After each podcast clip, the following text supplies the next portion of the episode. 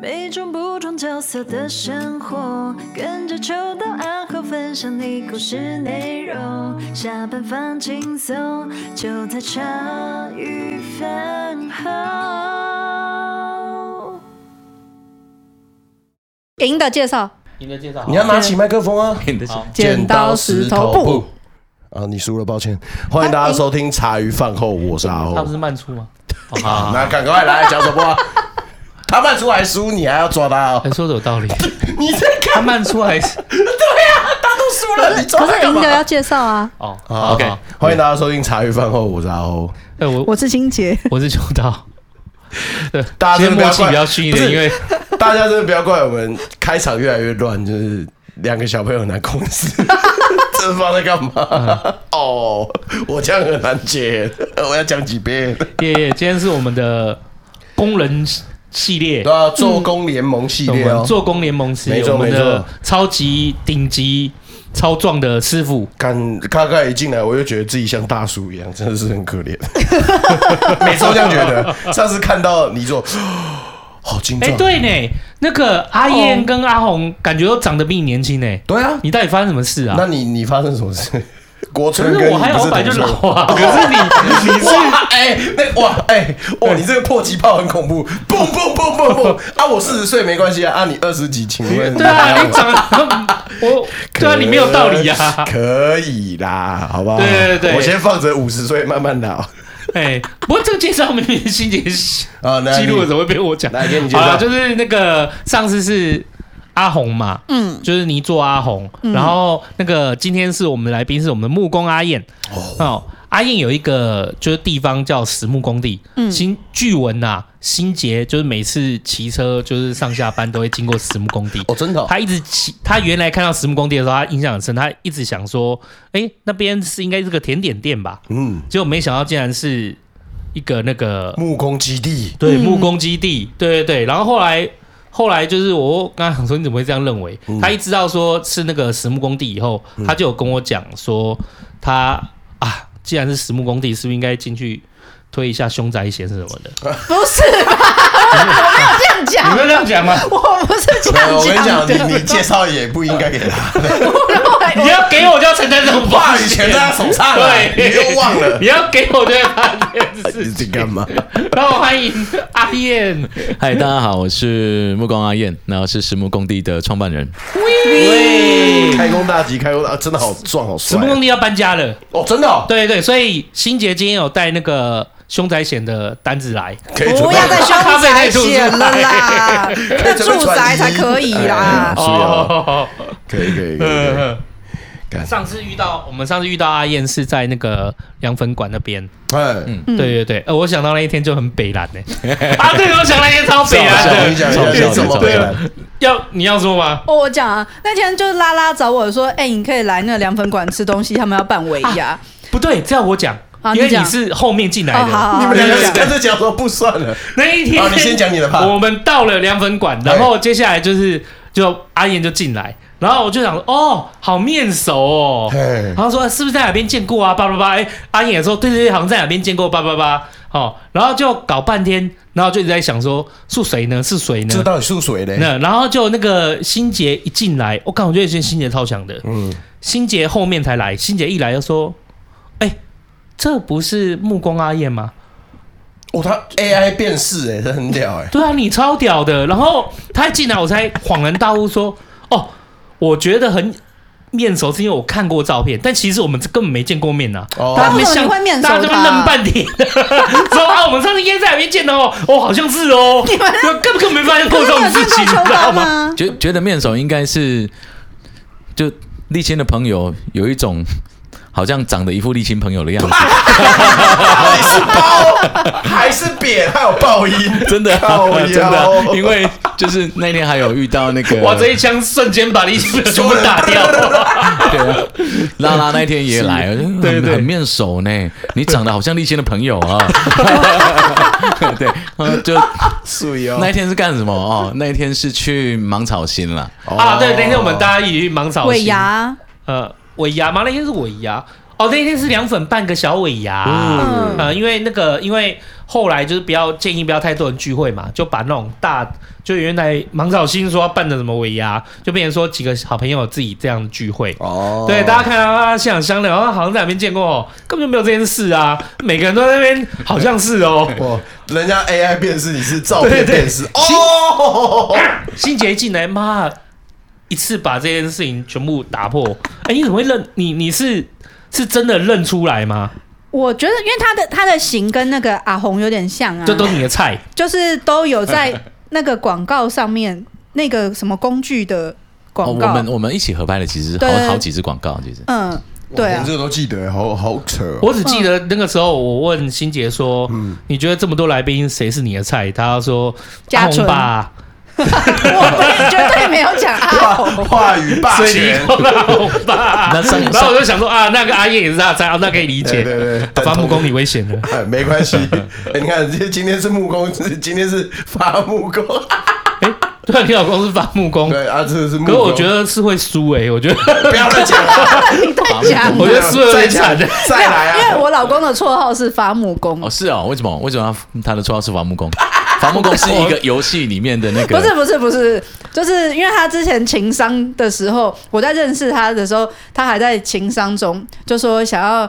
之前很难过的时候，想要去阿拉斯加伐木，就是去世界的尽头流浪这样子。哦，原来有这个故事。对，好好好，后面的故事是，就是你叫他去买个什么咸水鸡，咸水鸡，他说天气很冷，不想出门。然后他他现在不是十九度吗？你还想去阿拉斯加伐木？结婚以后就呛他伐木嘞，不是阿拉斯加是有加一个负的，对，他是负十九度嘛，对对对。但心里面想说伐木嘞。发你老母！我在吵什么吵？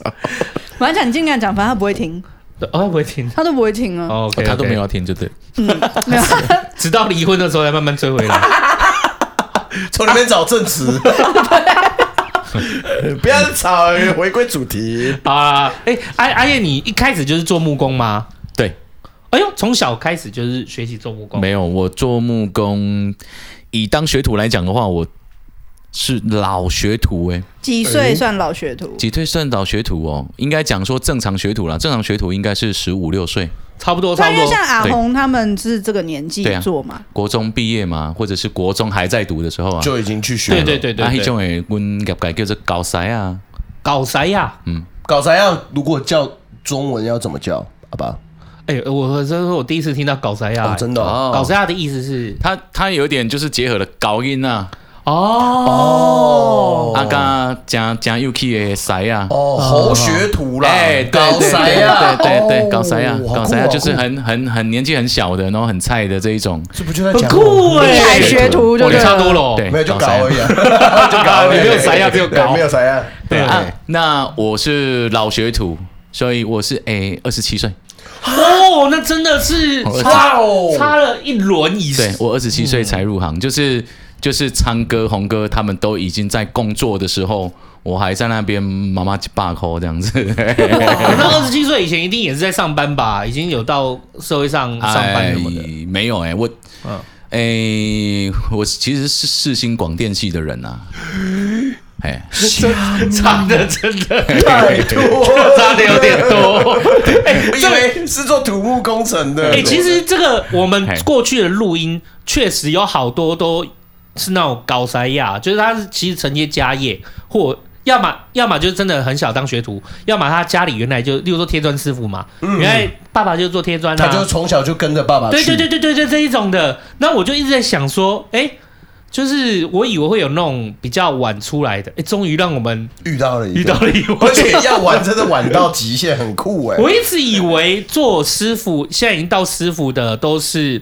都是后来转进的，后现在才发现哦，很多其实都是真的录，我们录了这么多场音才发现有很多就是高塞亚，真的、哦，对对对，反而是阿姨二十七岁，这高年级实习生了吧？欸、真的、欸欸、真的嘞、啊，因为这一些师傅他们都是工二代嘛，所以他们的资历轻轻猜猜，要么三十年，要么四十年，真的。就是年纪五十岁，可是他们的他们资历可能都已经三十年、二十五年这样子。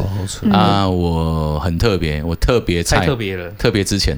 嗯，呃，对，太特别了，因为是世新广电系踏踏到木工差太多，因为世新广电系也蛮有名的。对啊，嗯，就是怎么，就是那失恋吗？还是兴趣啦？我想坏，我觉得你过年他妈都一针见血，你不要这样、欸。不是不是，你、就是、你不要这样子北南、欸。想说是人生遇到、哦、大起大落才会有一个转折嘛。啊，那、啊、个，那就是刚刚欣姐又说有人要去情商之后才去发作嘛。我就想说，哦，是不是跟木头有关的都跟感情有关？哎、啊，如果真的失恋没关系、嗯，我们可以剪掉。哦，那是另外一个故事啊。不过那个就对不对？那个就绕太远了。不带劲，不带劲，兴趣啦，兴趣啦，还有兴趣。哦，就是四音广天念一念就觉得，哎、欸，对木工，你那你应该会有一个点吧？因为你你点你读广电系、欸，哎，读一读，你总是你原来跟木工完全是两个世界啊，你应该是有一个契机，突然让你看到这个东西、嗯。那还是我我人生以一贯之的事情就是，我想做什么就会去做。所以世新广电也是因为我想要读世新广电、啊啊、做木工也是因为我想要做木工，这倒是没有没有没有违背我的人生的原则。对啊，我我的我的意思是说，你读世新广电，但你说你决定要做木工，那你应该至少你要看到木工这个东西，是你有印象是什么时候看到还是什么吗？小时候。小时候，啊，这个反正业界的通例，大家也大家也了解一下。嗯、啊。诶、欸。当然，现在尤其是台北人的生活不太一样啦。嗯，可是一般来说，人一辈子会有三次，平均来讲会有三次装潢的机会。一次是你很小时候，你长大了，所以你爸爸妈妈要帮你弄一个房间。嗯，哎、哦，对对对对对对，哦、没错。然后接下来就是你成家立业的时候，你需要一个新房。哦，对，三次。嗯、对啊，第三次就是风水轮流转，换你要替你的儿子装装修一个书房，跟把男女小孩分开房间的时候那一次。哦， 对， 对，那除了台北人啊，因为台北人的话，他们换屋的频率很高。嗯，那我小时候就在第一次人生第一次经历装修的那一次，就我的爸爸妈妈啊，为了我们三个小孩子长大了，所以要给我们比较好的书桌、床铺。嗯、所以就请了那个亲戚，他也是做木工的，嗯、不过是比较遥远的亲戚啦。嗯嗯、啊，请木工师傅来啊，我就看到那个木工师傅就是贝贝一，贝贝一就是他踩上那个工作梯嘛，啊，耳朵上面插铅笔啊，哦、超帅的，我想到了，我也我也有想到这一块，因为就是那时候木工师傅来到家里的时候，就是上面弄一个铅笔，然后跟你讲他很，我觉得很酷的是，他踩那个脚椅，他跟那个脚椅就跟他。跟他的脚一样，就是那个椅子很高，他可以这样夹着，就像走来走去的，像走过来走去一样，见鬼了！对对对对对对对，不不管公安跟法规的话，给他被一做后尾啊，做红边的呀，他真是帅到不行了、欸，对对啊，对，真的是横着走哎、欸，对，那个椅子真的是横着走，然后他想怎么走就可以怎么走，欸、对，呃，超超酷的啊，就是因为这样就就很帅啊，嗯、啊我我我就。就曾经向往过这件事情了哦，所以是很小很小的时候就向往过，嗯、所以这件事情也导致我后来，当然我们可能等一下还会讲到了关于文化认同的部分啦。那所以因为这样，我就在毕业之后，因为坦白讲木工当然很辛苦嘛，可是拍影视更辛苦啊，所以哎、欸、对，干脆算了，自己又没有什么才华，干脆就不要去做那个。然、啊、后所以我其实想要做室内设计。这一块、哦、那就两个路径啊，就是一个去设计公司小弟嘛，泡咖啡啊，然后送文件啊，嗯、啊一个就是从实务，实务出身，就是你会做，然后你再来做规划，哎，所以我后来才去当木工学徒，哦，是自己找的，那时候没有亲戚在做这一行啊，对，哦，那也算蛮好的，因为有时候。就我听到故事，亲戚在做这一行去做学徒，通常也不见得特别好，蛮辛苦的，也都是也都是一路熬成活，很辛苦。不是不是，很多很多时候都是从自己人开始欺负的，对，就是然后而且那个有没有，就是我们就说啊，找那个谁谁谁认识的木工来做，我想常常这种东西认识了最可怕。我的房间在我的房间在国小四五年级的时候要装木地板，嗯、然后就是请我们家的那种什么。借工、熟工来帮我们装，然后也是花了一笔钱。然后就是、啊、之前在那个阿成的那集有讲过，装好，然后隔天一踩就拐起来，拐机拐机，这算好了啦、哎。我听过那个就是找那什么家里亲戚的来做，哎、然后做厕所、哎，做一做什么粪管接错，哇靠、啊！然后还是没接好，导搞得那个整个厕所都是塞鼻、啊，不就是马达加斯加？然后一直在跟他讲的时候，然后还说不可能啊，不可能，因为就可能有那个自信在。不是啊，那个你都封上去了，谁这他就是直接先回不可能嘛？这种的，就是这种故事很多啦。啊、你你如果是自己的什么亲戚或是干嘛的话，你又会觉得很不好意思去。嗯嗯哎呀，反正不认识的你还好要求，啊、没对对对对。其实也不是这一些师傅他们本身不可靠，人情跟生意绑在一起就很就很严重啊，很不好沟通，各行各业都一样啊，嗯、对对对对不一定是装修啊，嗯、对啊对啊。所以那那时候阿燕你说你就决定你就跑去，因为你也没有认识的，你就要去当学徒。可是那时候你二十七岁，对，就你你怎么样找到一个师师傅看到你二十七岁要来当学徒，不会吓一跳吗？哎呦，我靠！这个故事是这样。诶、欸，我还当了，就是我我世新离离开世新之后，就是我还当了三年半的职业士官。哦，然后然后因为我的个性太没有办法承受那样子的环境了，我太奔放了，我热爱自由。嗯，嗯对。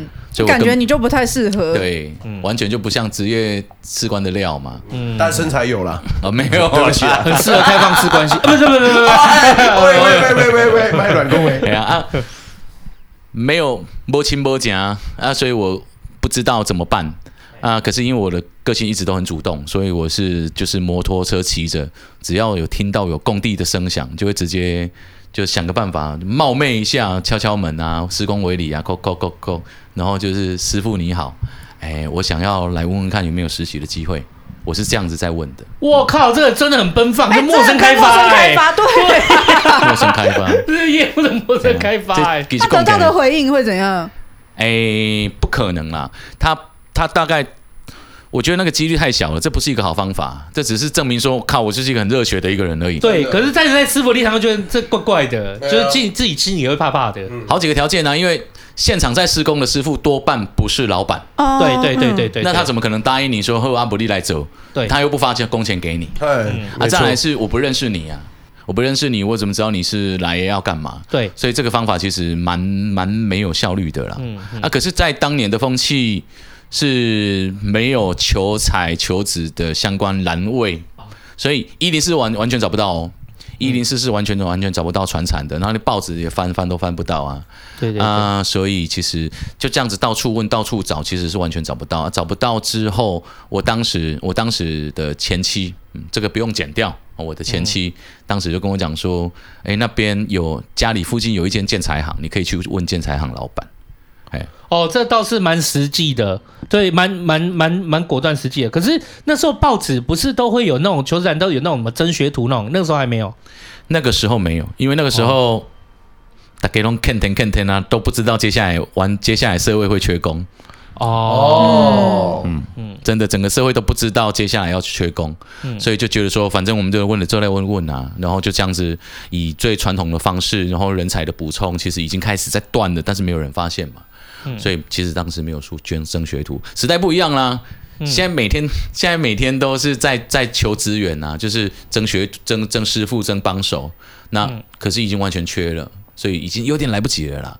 哎、那当年是诶、欸、建材行建材行的故事的话，其实我自己有写在脸书的贴文里面、啊嗯、我有看到那篇。哎、嗯，我只是我就是去问老板说，啊、老板有有没有机会让我有一个实习的机会嘛？可是你跟那个老板也不熟啊，嗯、这样想想啊，就是陌生开发啊，所以我不是师傅，我是干部啊。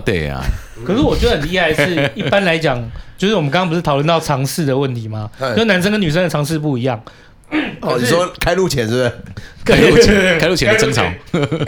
可是那个阿燕的前妻，她却她竟然知道说。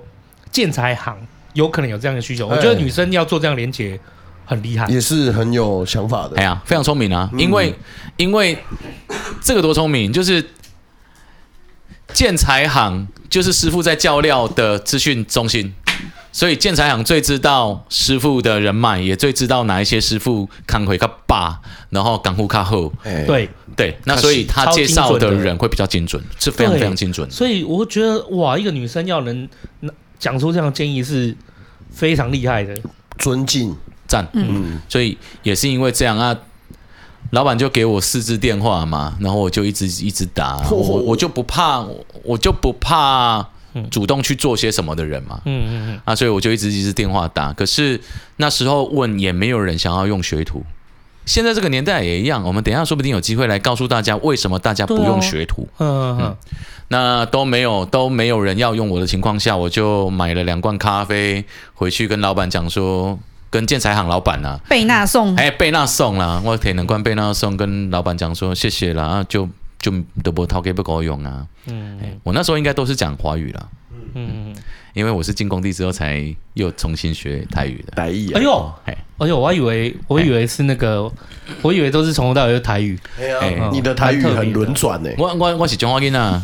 哦，我中华囡啊，所以我讲台语讲到讲到差不多国国校啊吧。啊，国中国中国中要去迄个较较热闹这个所在。嗯，那所以那个时候。班上的同学讲话都字正腔圆，然后我们就会想要学习他们，哦，所以就一直讲华语，讲到大学毕业，懂了，就忘记台语了。嗯嗯，那回到工地之后又重新被训练。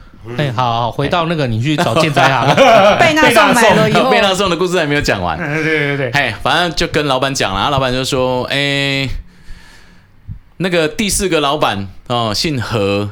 那个何罗奇老板他那边应该做 cam 卡修诶，你去跟门口卖啊嘞！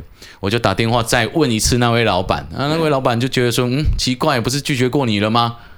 啊，是真的要来哦，不然来看看吧。啊，然后我就去跟他约定好时间之后去找他，他一看不得了，你几岁啊？老学徒，我我洗脑给我嘛抓起来，真的真的，他他看到我第一句话。我, 我应该没有记错，他看到我就是说，吼、哦，啊你几岁啊？我跟他讲说，我二十七岁。嗯嗯哈，你二十七岁？啊你之前你创啥？我之前你读大学。嗯。啊，去做兵。哎啊，这样子的问答，在我投入工地之后的初期，常常出现这样子的问答。这样会被排挤吗？一定，他不是排挤，他好奇吧？我觉得太好奇了，对，太奇怪了，太好奇了，因为师傅会。眼睛会看啊，看说，这个唔，这个唔得笑，这个唔是少年囡仔啊，嗯、啊，看卡手更唔是师傅啊，嗯，啊，那你这老啊，这边来做这呢？哎、欸，真的，真的哎、欸，所以他们其实是非常好奇的，其实基本上是足足大了一轮哎、欸，对，对啊，就会觉得跳二期耶，吓一跳，就会觉得说啊。是不是有发生什么事情？对，是不是有什么误解？可能又想要去流浪了，就是要放逐自我了，是不是哪一个？哪一个单位没有待好，然后决定决定说我要抛开过去了？没有啦，但真的是要想要入这一行才去啊。对啊，师傅很好奇啊，那他们的问答就没有像问陶给加十五文，他们的问答就会说直白，你几岁啊？哦啊，你较早我较早你读。他大学啊，每次这两句这两个字没有讲完，他们就会开始就是哦，我较早咧读啊，教你呢，读大学你来做这個，你丢搞哦，一模一样，啊、一字不差的，就是这句话。因为他们你的同事、哦、同事里面应该有念大学的，应该没有比较少，应该没有，应该没有，连手都不。你这才一般一般来讲，没去读没去读大学啊。对，嗯，对对，因为他们他们。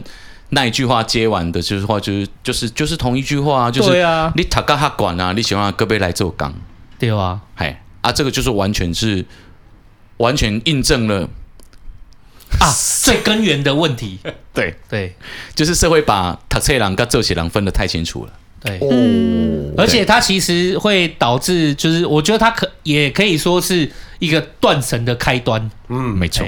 的确是这样，因为就是广设大学嘛，什么那个就讲讲不完的议题了、嗯。对对对对啊，啊、呃、啊！不过做着做着，现在就是为什么变师傅啊？我我就后来就变成师傅了嘛。哎，牛逼牛逼了！对对对啊、呃！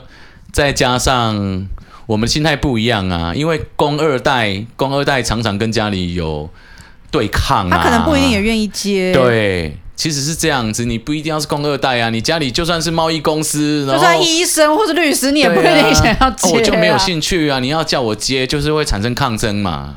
哦，对，對那、那个学习力的差异会有摩擦，非常多摩擦。哎、嗯啊啊、我是为了想学才进来的，所以我的进程就会比别人快啊。哦、哎，所以我大概三年三年之内吧，我的自己跳出来做头家啊。哇，怎么样？就是说你的。学习的动机就算很强，但是其实它有很多的秋楼，有很多的美感，就这些东西你如你必须要，你是回到家都有还有在自己练习，是不是？嗯，回到家你没有那样子的场域跟设备哦，但是就在现场就是很努力的去试。我能学的我尽量学，然后我能够反复思考的我就尽量。我笔记本有写嘛，笔记本、哦、好猛哦！可是他们现场有时间好好教你吗？没有，没有。所以你一定就是用自己休息吃饭的时间去处理这些东西。可是你休息吃饭的时候，人家也在休息吃饭啊。对啊，对啊。哦，对哦。主要就是在过程中很认真的去。我说这个要怎么学啊？因为我看你第一次去，基本上就被骂得很惨嘛。然后中间你说师傅会有他们自己的一个，就是觉得我一定要做到今天老板给我的钱、嗯，那基本上就是没有人可以有时间教你的、啊。这个我们我们我们可以这么说，那我们就把这个故事再往下延伸。对，好，嗯嗯，诶、欸，我是一个读册囡仔啊，我更不是高材啊，对啊，高材有一个特色一批皮啊，但是做也看得没啊，没什么脸皮嘛，啊又被揍啊，所以拍谁了拍谁了，这样就好了，哦、真的。那我们、嗯、我们我们自尊心又强。被骂，然后心里就很受挫 啊, 啊、嗯，而且自己以前又觉得说啊，你家己嘛是较高音啊。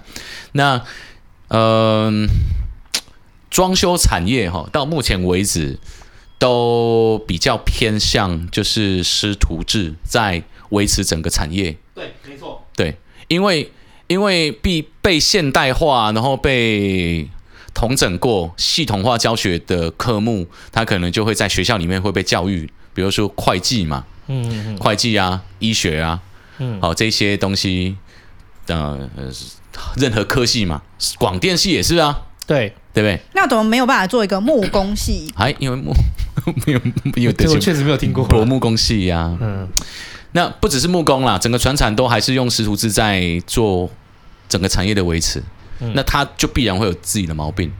呃，师傅不会教。哎、啊，师傅不会教，其实很合理啊。他们是师傅啊，他们是负责生产的人，他们又不是负责教学的人。他们不是老师，这是两个专业。对，你要、嗯、你要怪他们，其实也不也不公平啊。对，头家头家叫叫师傅来，然后领工钱是要做工课啊，对吧？头家也不是发钱叫我来看师啊呀。对啊，对啊，对啊，对啊。那所以他们不懂得教啦，嗯、那不懂得教，你说像我自己要怎么去进步哦？嗯。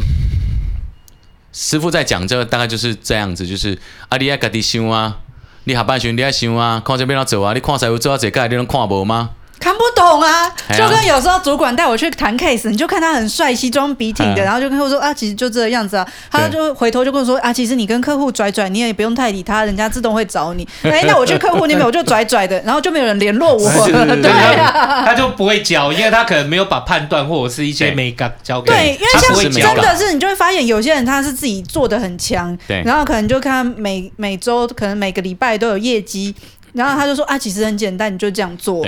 那你多跟我去几次你就会了。嗯，对啊啊，所以就是这样啊，你手把手的带，当然他会有一个那个实战的这个经历嘛。嗯，啊，可是，在传产啊，至少在传产师傅们，因为他们不不懂得教学的语言，然后你要他们都都不要讲教学了，你光是问师傅他现在在做什么，怎么做，为什么，他可能都谈不出来。哇哦，讲不出来，这种环境到底要怎么学习？应该是讲不出来。好硬欸！我可以跟你讲一件就是很、嗯、就是很实在的事情，就是说我们在讲说教学这种跟手艺或者是跟习惯有有有一点关系的东的东西啊，有时候做几十年下来，这不是教的问题，而是你的身体语言已经会了。那你要把它转述成教学的语言去告诉人家，不一定会。举例来讲，我们一般来讲现在学开车，我们去驾训班。可是驾训班是有老师在教你，但是你看路上会开车的人，有他们是开车技术比驾训班的师傅好吗？没有，啊，开车一般开车常开车人那个开车技术有比驾训班师傅还差吗？其实没有比他差，但是他就是单纯只是不会教。可是他，你看他开车，他跟你说，哎、欸，怎么开啊？就这样开啊。你知道一开始开车的时候，我们都两手握着方向盘，很很盯紧的，就是哦。转要怎么抓角度？可是你会发现到后面，那是一种日常的习惯，就是它已经变成一种神经语言了，就是你已经，就是已经在自用抓的，你手打你手打几一点点都可以知道在哪里，对对，大概知道在哪里。可是你会去记得它几度吗？你不会，对，你就没有把它转化成那种所谓的量化的一些教学系统跟语言。就好像我老公会开车，可是他没有办法教我怎么开车。对啊对啊对啊对啊，对对对对，这是一个很直觉的东西。所以做，诶，做事情是一种功夫，对。教人家做事情是另外一种功夫，没错，嗯，是真的。对啊，嗯，可是，在传产里面，他完全没有被分开的机会。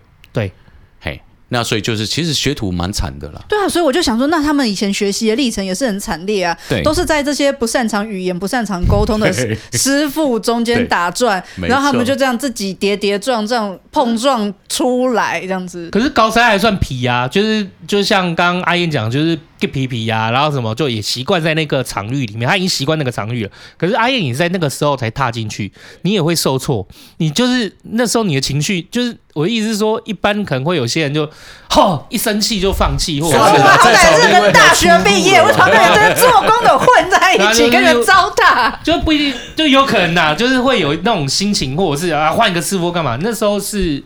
这个故事我没有讲过，我那时候被师父骂到什么程度？被师父骂到我每天下班第一件事情不是回家，嗯，我是先去蹲在路边哭。我会开车上山，开那个没有人没有人的产业道路，刷电那种，开着车然后去产业道路那边，然后把车停妥之后呢，打开车门，然后坐在山丘旁边看山，抽烟。让自己，然后喝杯咖啡，让自己心情缓下来，因为那个挫折感太大，大到其实你没办法回来面对自己，那个挫折感非常大呢，因为就是对啊，你会觉得啊，哦，一事无成，一事无成的感觉非常糟糕，因为连怎么进步都不知道。嘿，那以前都会觉得说啊，是自己是不是哪里又误会了，或者是哪里没有做好，以前是这样子的心情会折磨自己，会觉得说我不够认真。我又做不对去啊！师父真的给我教过，我又不给你啊！哎啊，事实上其实是这样，师父在面对每一次的不同场合，就跟你的主管出去谈论的时候，这个时候我硬硬一点点，那时候我软一点点，嗯，他们的判断早就已经累积在他们的 生, 生命跟他的身体里面。可是他不会告诉你，他也不知道怎么想，啊，对，所以你我我我假设我上一次按照我师父上上次教我的原则来做同一件事情的话，有可能是错的，嗯，因为那个场面不一样。可是你不懂得去变化啊，嗯，因为变化是在在你习习呃学习了一个完整的技术脉络之后，你才能够去调度的东西嘛。嗯，它是经过经验的累积，你才能去淬淬炼出来。那你这个这么挫折的时间大概持续多久啊？诶，欸，几乎一年啦，一整年。你很强哎，欸！如果当当时没有身心症状出来，我觉得很强，欸，很强。如果当时有带那个斧头上去，就是看完山以后顺便发木一下，可能半年了，可能半年。不是好好的故事，好好听的故事，差小啦。对不起，你们上班又带去给散户。来 take it up 伐木啦，太多了，做得小了。对啊，很厉害，就是像芬姐讲的，你说在你到大学，然后到那个时候，那也不是搞啥呀，你要面对那种情绪的转折。我觉得你真的还有办法这样子撑一年，哎呀，那种情绪蛮蛮残忍的啦，我觉得蛮残忍的，嗯，就是就是意志力超坚定啊，我就很想学啊，可是我的环境不允许啊，可是家里。就是我的意思是说，但先说学徒那个时候是有钱拿的吗？有有有，一千五。没有，我一直到哎，欸，我进行的那一年是从八百块一天的日薪开始领，领到我最后要离开的时候，应该是一千三的日薪，因为做工算天。嗯嗯，嘿，大概就是的进步就差不多哎，剩五百块。啊，其实我功夫有进步无？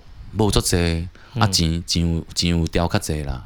哦，对啊，但是我觉得最大的问题都还是那个挫折感。对啊，对，你要经历过那一段哎。对，然后呃，很很很奥妙是，那你是跳到木工，二十七岁，世新广电系毕业，然后你开始跑去工地。没有，二十七岁毕业啊，之前毕业，二十四毕业，然后二十四，对，然后后来又去当了三年的那个嘛，当当当当对。可是你这样跳的那么大，家里或者是身边的人没有觉得说？一点哦，我从小就不是家里管得住的小孩啦。哦，啊、嗯，感觉得出来，就是觉得你没有去做奸犯科，有做什么事情都好。对，是有灵魂啦。我觉得，因为像我认识有些朋友，就是哦，就就我主管，他就是他们家四个儿子啊，然后都是他们。因为爸爸跟着爸爸做工，所以寒暑假就是都领了钱就去舞厅啊。然后那时候警察来就开灯，然后全部蹲下来，然后爸妈领回家，然后就跟爸妈说：“哎、欸，拜拜！”他们再去隔壁舞厅。我想说，哇塞，就是大概是这种程度的。孩子有些你知道个性，就大概知道，因为从小也习惯了，就知道说哦，就让他去试吧。我就知道我是个多么优秀，不让爸妈操心的小孩。我家也没那个条件担心我啊，因为问到我够散的呀、啊，这散个被害去啊，那我那我时间关起来囡仔，哎呀、啊，这、嗯就是还是以家庭能够正常生活为主啦。啊，你能养活自己这样就好了。嘿，所以我其实我打工也非常早啦，我大概高三就开始打工了、嗯、啊，我又叛逆、嗯、啊，叛逆。我要劝一下听众们，你要叛逆吼，拿出本事来啊！哎、欸，没没错、欸，对啊，就像我主管那时候就是这样子啊，欸、他那时候国三就去工地，在那边搬那个砂石，然后又去搅水泥什么的。我就想说国三呢、欸，对啊，他说那一袋什么六十公斤，我想说哇塞，我国三搬得起二十公斤又不错了。叛逆拿出就拿出一点实力，就是是跟这个有关吗？还是另外一有点关系？因为家庭、嗯、原生家庭还是对你这个人的成长跟你的个性的养成还是有很大的关系。对，一定。我叛逆的，我反正就觉得说，呃，因为我爸，我爸是当年在我很小，在国中的时候就去大陆去要去经商了、啊，嗯、他就再也没有回来了。嗯、那我妈妈要管我，我又不想被他管。我就决定说，哦，我不想被你管了啦，那我就开始打工嘛，啊，打工就不用伸手了啊，哎呀、啊嗯，对 啊, 啊，不然就是就做到亏了啊，就是就是吵讲的讲的很霸气，白天跟妈妈吵架，晚上就是妈，我明天要缴钱，妈妈可以给我五百块吗？对啊，我就是不行，哎，我是决定说我要跟我妈吵架，我不要给你管了啦，所以我就决定我要经济独立，嗯、对，大概是这样啦，那。我妈妈会不会反对我去做？没有，我妈妈没有反对我去做。事实上，就我就算当年跟她讲说，妈，我要去当歌星哦，我觉得我妈也不会说什么。也 OK， 对对 ，OK， 只要自己就可以了，只要你可以经济独立就可以了。OK， 对你不要回来跟我经济独立啊。对对对，啊、所以她大概就、哦、就提醒我一件事情啊，讲啊，你要去做装潢啊，啊你唔好迄个顶啊吼，拢含含伫嘴内底啊。不是要咬那个土鸡的，要叮要叮一下呢。哦，你莫叮啊，拢含伫嘴内底啊啊，给它叮天花板啊，拢吞吞落嘞。哦，你妈也是很逗趣、欸，了解他了解这个产业，懂哎，他真的懂，但他不知道现在大家都已经用气动钉枪了。谁在那边跟你一根一根的钉，对不对？哎啊，所以就在这个部分是自由的啦。啊、呃，在学习进程上面，如果我们回到刚刚那个话题的话，是嗯。经历了一年之后，对，哎，我觉得我进步非常少。哦，啊，我觉得进步非常少，因为我刚刚有提到嘛，就是那等于还在挫折里面啊。对啊，哎呀、啊，啊，我进步很少的原因，其实是因为我的老板，他手底下的师傅非常阵仗很大，就是哎，哎，什么意思？我们不懂，不懂哈。那我们谈、嗯、谈一下这件事情。嗯。阵仗很大，大概几个人？你先就是人家讲完，阵仗很大哈。你今天太哎、欸，你今天是太强化了，对，你没办法抢哎、欸。然后你打工班这几个人，你跟人家讲完，对，先给人家讲完。领域领域，哎、呃，就是你你存在的领域跟你能够接触到的事情跟人数有关，在工程界是这样。嗯，哎、欸，装修木工，我们就把它分成文跟武的话，大家如果有曾经听说的话，就是我是武场出身呢。我是文场出身的，对，我有听过。文场讲的是徛家啊，就是我们是住家做住家住宅装修，嗯、跟我是武场，那武场的话就是商业空间啊、建案啊、哦、这一些。啊，它文跟武之间就差别在现场气氛嘛，因为你是住家场，所以你是慢慢做。那其他的，比方说商空也好，百货啊、建案、换储，我反正他们就是要拼效率啊，所以武场的师傅较赶嘛，啊，武场的师傅较赶就是师傅还较济。那为了要让效率极大化，分工就重要啦。所以呢，就是师傅一直做，学徒呢一直帮忙。那你接触不到实际上施工这件事情呢、啊？对。那所以在我跟一个一整个团队出去七八个人啊，用盯都永远是师傅在盯啊，那拌料都是我啊，啊买便当都是我啊，不顶位啦，嗯、跟着那个是不顶位，对，我是不顶位。哦，我今天才知道这件事情呢、欸，就我今天才知道说，原来木工的文文场跟武场是这样分，这感到。这个屋顶，他都要绿。我我有在听，我有在听，我有听懂，有听跟有没有听懂是不一样的东西。我有听懂。我看着欣姐的眼神，我瞬间。那个文是做住家的，武是做那种商办的。对对对对对。可是这样等于说你那一年很挫折，结果只有买便当、搬料、打杂、扫地、倒垃圾。可以这么说。哦，花了一年就终于是花一年，大概知道这件事情。你可以把它想成是我花了一年打杂，然后对。去慢慢的完全适应，或者是让自己在这个环境里面是比较自如的，嗯、因为呢，它很考验一个年轻人的意志力。你看我们这一代，我们这一代的人还是有可能会被称为草莓族的哦，就是一九八零之间嘛。对，哎呀，那草莓族，我们要面我们要面对什么？我们要面对就是。你中午吃饭的时候，其实你不能够好好的吃饭，因为你要你被坐在嘎嘎垫啊，是坐在那个沙袋，坐在沙袋的上面扒饭嘛。嗯。然后那个环境那么脏，那就就是真的脏啊。嗯。啊，你上厕所其实是没有一个好好的空间上厕所。嗯。对啊，那个叫呃，听众朋友可能不知道，那在工地里面走跳的人都知道，男生上厕所的话，基本上就是一根 P V C 管，用胶带缠着保特瓶。切口去做那个上小号，嗯，我形容的够明确吗？够明确，好明确。我想用一个大号是弄个水桶。大号的话，大号的话，它有可能有两种规格啦，嗯、就是一种就是因为现在已经把那个马桶都拿掉了嘛，因为要重新再做新的马桶跟地坪嘛，所以呢就一个洞啊，塞坑啊，嗯，嗯所以就是爱对准塞坑、哦、所以你没有马桶。那比较好一点点的话，就是你会有一个所谓的抛弃式的便盆，嗯，它就是扣在那个塞康的上面，然后你就是对准它，嗯、所以工地的厕所是超级臭、超级脏的啊，嗯，哎，那这个是卫生条件的嘛？啊，再来我们刚刚讲吃饭，再来是睡觉，睡觉的话，通常假设你中午不睡觉，那也也许你还可以不用面对这个问题，可是劳力活以外，大家做工的人都有一个中午睡觉的习惯嘛。所以中午睡觉的时候，诶，纸箱已经是最高级的设施了。嗯，对，纸板，诶，大卡箱啊，跳开，然后你就可以躺在纸箱上，诶，让你在那一个吃饱饭后的时间点，让肌肉稍微放松一下，拉就是放松你的身体，所以你下午可以继续做体力活。哎，啊，但是呢，温温场、舞场。之外，武场还有分成，就是工场这组的、出外这组的，跟现场那组的。啊，基本上工场是一组啦，那出外跟出外跟现场应该也是会被归类成同一组啦。那假设你是在工厂生产柜体，好让现场这一组带去安装跟收尾的话，那你就比较不需要出远门。那我们我们出远门的话。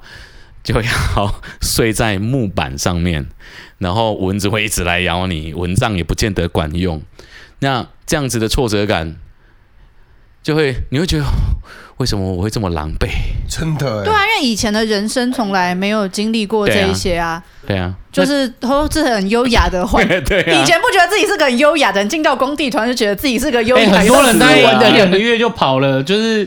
阿燕撑了一年呢、欸欸，而且你有同学，你有同学吗？就是就是一小你一，不，我说小你一轮的那个学徒、哦、师兄弟啦，哦、有就是学徒师兄弟有啊，师兄学学徒的师兄弟有啊，哎呀，这些同学应该也会惊讶吧？小你一轮的，不是四星的，都可以当你弟弟了吧？对，我的意思是说，你的师兄弟就是小你一轮的屁孩啊，对对对，大概都会小我，哎、欸，对啊，至至少七八九岁吧，那样子，哎呀、啊，对啊，那。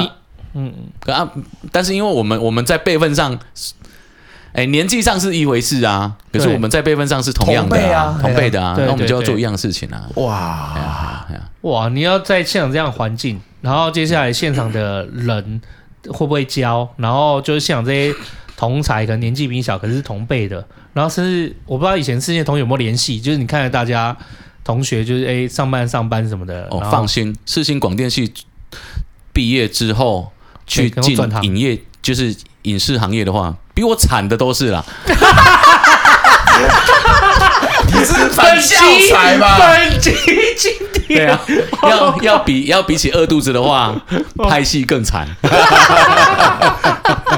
好，大家抱歉哦，这不是负面教材，只是好不好？不好意思，对对对，这是实际的，抱歉抱歉。所以在这个地方是还好啦 ，OK OK。但没有啊，你要想说，如果是一般大学生的话，说不定他们接下来进银行啦，到公司啦。那如果你大学生去工地的话，在相较之下，你会觉得说，哇，自己好狼狈哦。对、啊，那个狼狈都还包含身上的那个臭味，对对对，然后脏污，对啊，再来是社会眼光，对啊，社会眼光哎、欸，对，社会眼光其实它无所不在啊。你的社会眼光是从哪里来？嗯、因为家人是没有嘛。哎，对，从社会来，就是所以你就路上看到你，你不知道你每天总是要。对，就是每天总是要跟人接触吧，人家看你脏脏的，人家看你，你看人家就稍微闪你远一点，没错，那就是一个很经典的日常了、啊嗯。就就连跟你一起做事的师傅都会说：“哈，你大学你干嘛来这边？”投这个多有了。师兄弟应该就会投以狐疑的眼光，想说这位大叔。可是那个是非常出奇，那一下子而已啊。对啊，对啊，主要是社会眼光这个部分倒是一直都是在的，因为你去到哪边，然后你又自己很脏，你又要考虑到自己到公共场合要怎么，人家会怎么想。就你去你去 Seven。你去 Seven 的时候，你要因为师傅很多嘛，嗯、啊，师傅他们收入蛮高的啊，啊，他们就会一直绕两个小钱啊，嗯，绕两绕两个小钱啊，然后就要一直去跑去买饮料，对，或者是啤酒嘛，啊，然后你进你进超商的时候，你自己明白，对，你自己明白你是一个什么样子的姿态进来的，那所有人都明白说你是做、嗯、你是做工的。啊，你身上很臭，嗯啊、很臭还真真没办法啊！我就会一直流汗呐、啊，湿了又干，干了又湿之后，它留下来就是很酸臭的味道嘛。那所以不管是超商，然后再来就是比方说晚上吃饭的时间，假设我们现在是出国州哎啊，咱咱咱哎，南美可以来去日本，大家看得出来，你们你们这一群就是做工的人，对。然后还有通勤的时候，通勤的时候，如果你骑摩托车，你你脚踏垫前面会有你的给息。那如果坐捷运的话，那就更不用说了，就是哎，对，那坐大大大嗯、呃，坐大众运输工具是做工的人比较不常用的方式，嗯，它其实还包含我们对别人的体谅了。哦，我就真的真的明白我很臭啊，所以我就不会去影响别人嘛。这 一, 一方面也是这样啊、呃，社会眼光还会包含说，在施工中，你如果不是在那种建筑物住家里面的话，你就会在外面的。呃，一楼店面啊，或者是在商场的某一个区块，在那边工作嘛。那它还包含，它包含大人想要给小孩子的警戒。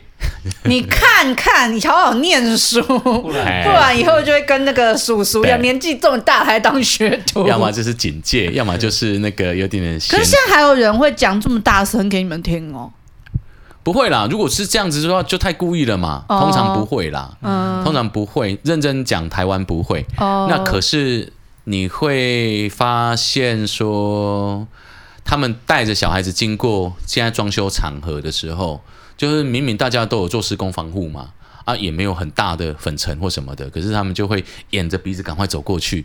那看起来很讨厌啊，真的真的讨厌啊，嗯，真的。我还要看的那个就是人家做装修的，就是反正就是他可能做室内装修，他看到有人有人就在骂说，就是我自己是看得很讨厌啊，就是说，哎、欸，你怎么可以坐这个电梯，或者是你怎么可以用这边的厕所啊？干嘛呢？有这样的人哦，有超多，业主超多这种人。你不给人家用，之前就有一篇，哎，是立青还是是谁在写？就是说，昌哥说不给人家用厕所，我觉得你这样子就很没有水准啊。可是我跟你讲，这是很常，我我我觉得我听过的都有这样的事情。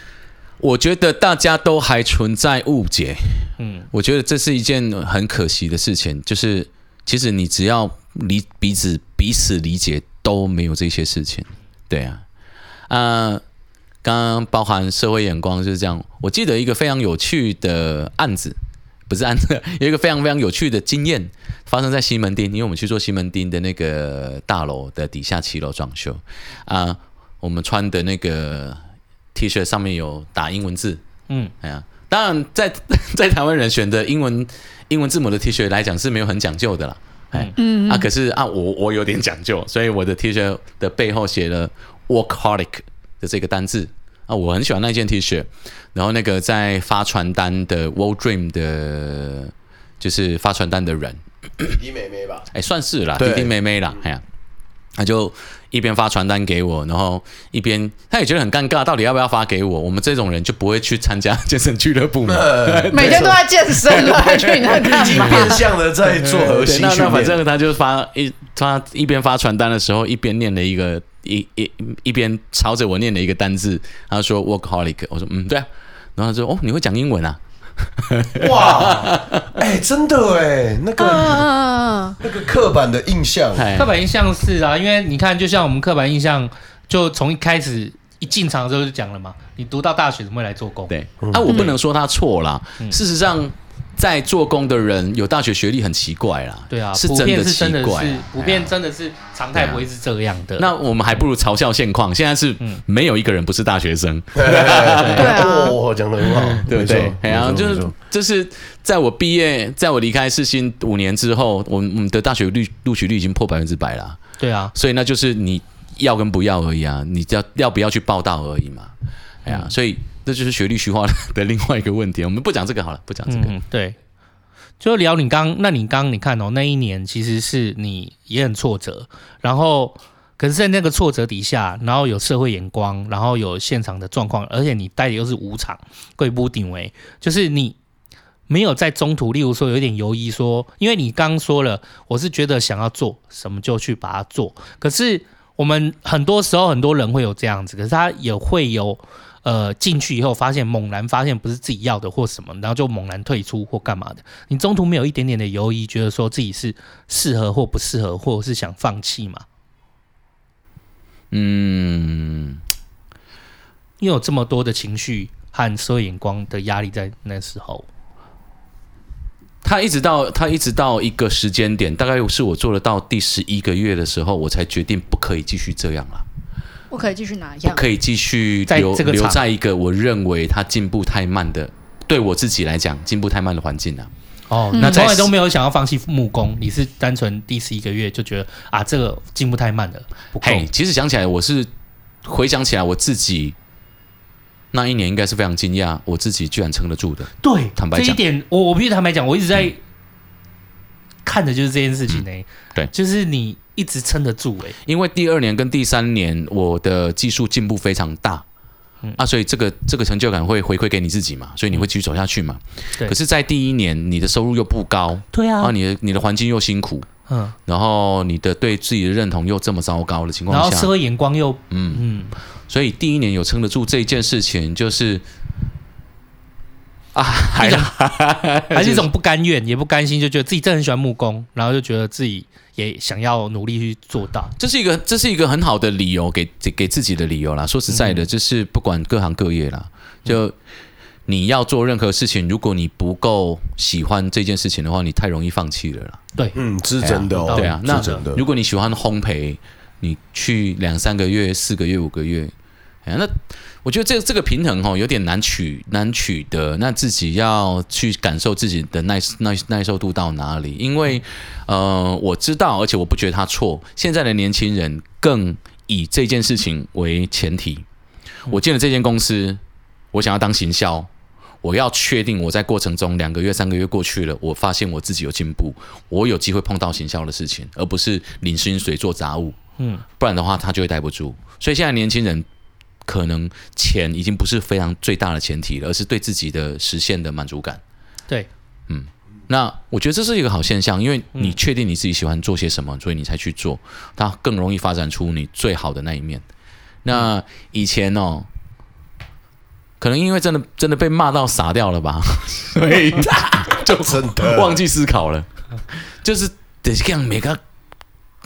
鬼狼龙拱你啊！还好没有带斧头，那那一片山头可能都没有，都没有树了，师傅的头啊，都没有树了，对吧？都被扒光了，就是被骂到傻了啦，嗯、被骂到傻了，就觉得然后每天就是起床上工，嗯、下班回来，嗯，那段时间的精神品质其实是真的不好的。可是你后来决定转向，你怎么样找到新的文场的进去？没有啊，我后来还是没有找到文场。我的天啊！那你的第二年、第三年是怎么样可以进步分数的？好像跟到对的师傅还是怎么样？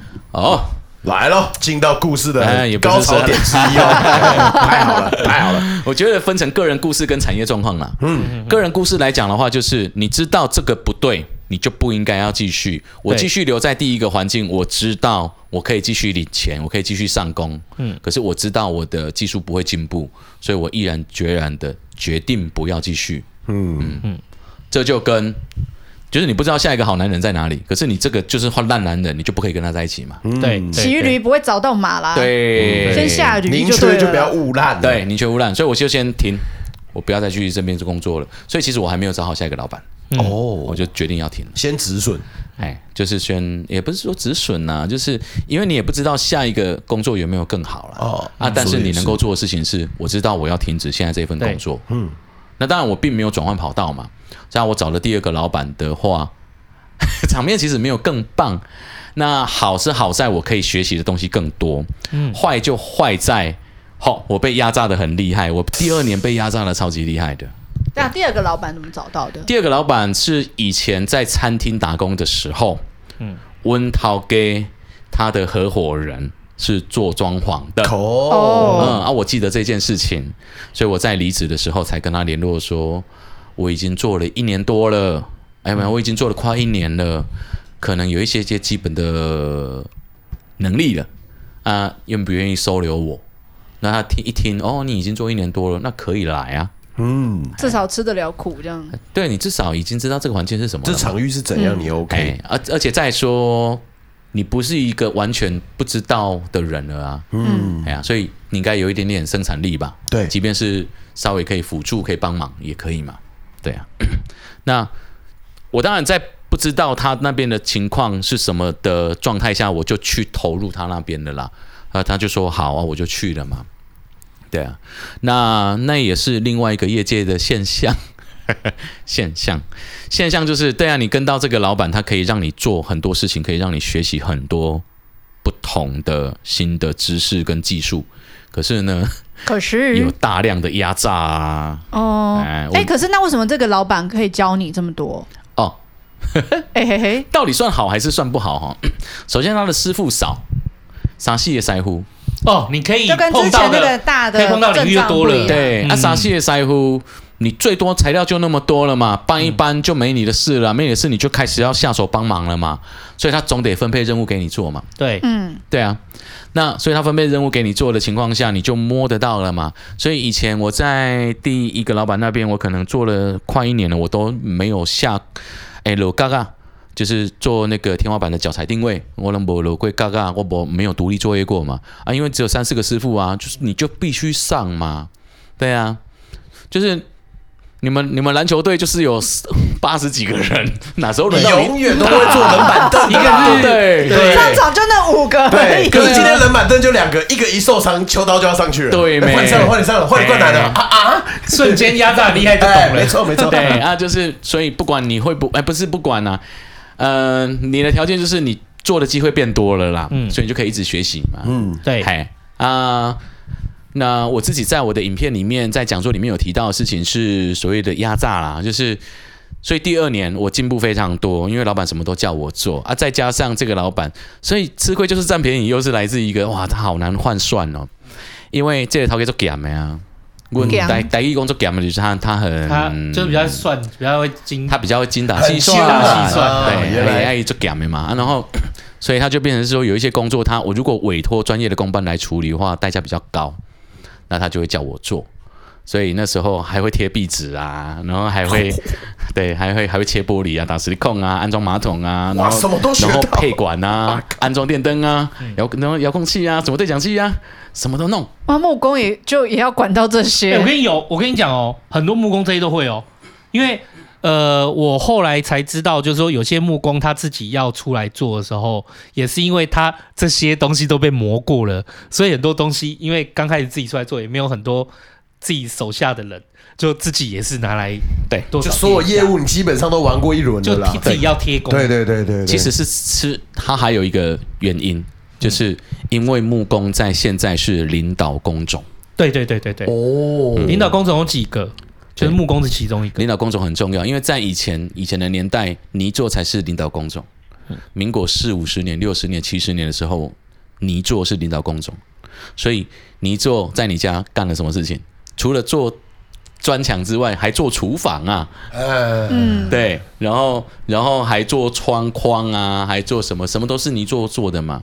后来木工变成领导工种之后，那领导工种，顾名思义，你要配合要去处理的事情就多了，冷气要走管，电线要要要要弄，然后油漆要批，所以领导工种就是业主想要自己不要那么麻烦哦，啊，你给跟这做的吼。啊，迄一个开关，开关爱改过，你嘛帮我改一下啦，你找师傅来改啦。啊，做好了啊，我要油漆，我油漆嘛拜托你啊，因为你是领导工种啊。嗯，我稍微解释一下，就是我大概可以懂，可是你解释一下好了，我我大概可以意会，哦、可是没有办法表达出来。你刚才是发生刚刚事情啊，所以就是在一般来说，我们在真的要做一个装修的时候，其实。以目前房间一般来讲，它是有两个方向，一个方向就是你找设计师，设计师他就专门帮你画图，跟你配置就是家里的需求或什么的。那有另外一个说法，他们说叫找统包。那统包通常就是所谓那个阿燕说的领导工种，因为统包就是会有一个师傅，然后他认识他旗下有很多资源，他认识什么水电啊、泥作啊什么的。例如说今天这个。领导工种是木工阿燕，那你就跟他讲说，你家里，因为你可能不是你没有找设计师嘛，可是你自己对家里你只要简单做，那有一个基础的想法，你可以把你的需求跟阿燕讲，那阿燕就会去这个领导工种，就是阿燕他会帮你去联系好，依照你的需求联系好什么他自己认识的呃水电啊、泥作啊，我就不用每个师傅都很，你就不用每个师傅自己找，嗯、就有领导工种去帮你配套好这些。那从过去到现在，领导工种其实有出现好。几个一开始是泥作嘛，然后后来呃木工，其实现在我有听过说水电也有当领导工种的，我有听过，比较不常见。现在反而是系统，系统对系统系统柜，现在最新的就是系统，嗯、对，啊、没有错，因为系统柜系统柜基本上已经占据了占据了你们家的最大量的装修，对，那剩余的工程就叫做其他啊，嗯、其他就是我要装一盏电灯啊，装一排轨道啊什么的啊，嗯、啊所以就是领导工种。那那我我。稍微更正一下，也没有说错，就是因为领导或者是统合是一件工作，是一件工作。那只是说这个工种，它可以帮你负责统合跟领导的话，那它就是领导工种。嗯，较早是三米拢中锤头水塞嘛，所以领导的水电塞是安怎来？用阮头水介绍的啊。哎，忘掉，忘掉。对，那现在的话，很常是木工师傅介绍水电、介绍油漆、介绍冷气、介绍什么，因为这些人都要跟木工配合。对，是因为木工是装修最最呃，他把管线包起来呀、啊，干嘛的什么的，他是那个很他他是那个很关键的人，嗯，他要包管，然后他要修饰，他要干嘛的，对，所以是因为这样。哎，好，有点扯远了。哦，如果在那边被抄的、被压榨的很彻底，嘿，但都学的差不多这样。对啊，这这种这种故事。不用是装潢，每一行都是一样。对对对，就你进了公司之后，你们你们老板什么都叫你做。代价是什么？你知道吗？代价就是你会把这个人逼走，然后他会变成下一个老板。没错，没错，这个故事太常听到啦。可是我还是好，那我们说第二年虽然学那么多东西，可是我觉得文丢跟不丢来讲，就是毕竟我觉得我个人觉得啦，感觉以我一般的常以我自己的常识来讲，我会觉得文丢一般来讲会做的比较细一点啊，不是吗？就是但是你说你。到第二年还是不定、欸、都上班的、啊。诶、欸，第二年的话，其实就变成文武场都有了。哦，都有做。哦、我 okay, okay, okay. 我第一年也不是都全部都只有文场，对。那哎、欸、不，对不起，我第一年也不是全部都只有武场、嗯。哦，也是有部分武场，其实都有，但是它会有它有一个最大宗嘛。对，可是诶、欸，我现在来回看，或者是来建议新的人要进行的话，我觉得文场很适合让你进步。嗯。因为它一个是没有那么大的阵仗，你就什么都摸得到，嗯，而且会比较细，步调也比较慢，步慢工可以出细活，嗯、你可以从中间领悟到更多东西。因为你步调慢，所以你就有机会练习，嗯、或者是有机会理解。哎、嗯，真的，对，不然那个动作太快了，然后你马上就把这一柜煮好，我根本不知道你怎么考。我觉得这个进程是正确的，因为如果今天你文场的做戏的会，代表你也你慢慢就摸熟了，你要去做武场的。嗯你自己就知道可以省略哪些东西，或可以快快在哪什么地方，但是要抓出来。对啦，但但这边的话，师傅们会争议的事情，嗯、会是这样。做文呢，某一点我都做不诶，做不诶，你一点我都做文呢，这是通常的讲法。哦，嗯哦，因为因为你做舞场做习惯了，你注重的是效率跟跟快速。嗯、那至于那种很慢工出细活的这件事情，他不一定会。对，你不一定是做不到，你甚至是没有那个耐心呐、啊。啊，对啊，但是你会做舞场的人，其实舞场。舞场要面对的事情是快吗？不是，不是你动作加快就好了。舞场对我来讲也非常有趣，因为我们要我们要处理的其实是我如何把我的工作拆解成最棒的分配。哦，因为效率不是从什么几倍数来的，对，是从我换一个方法来的。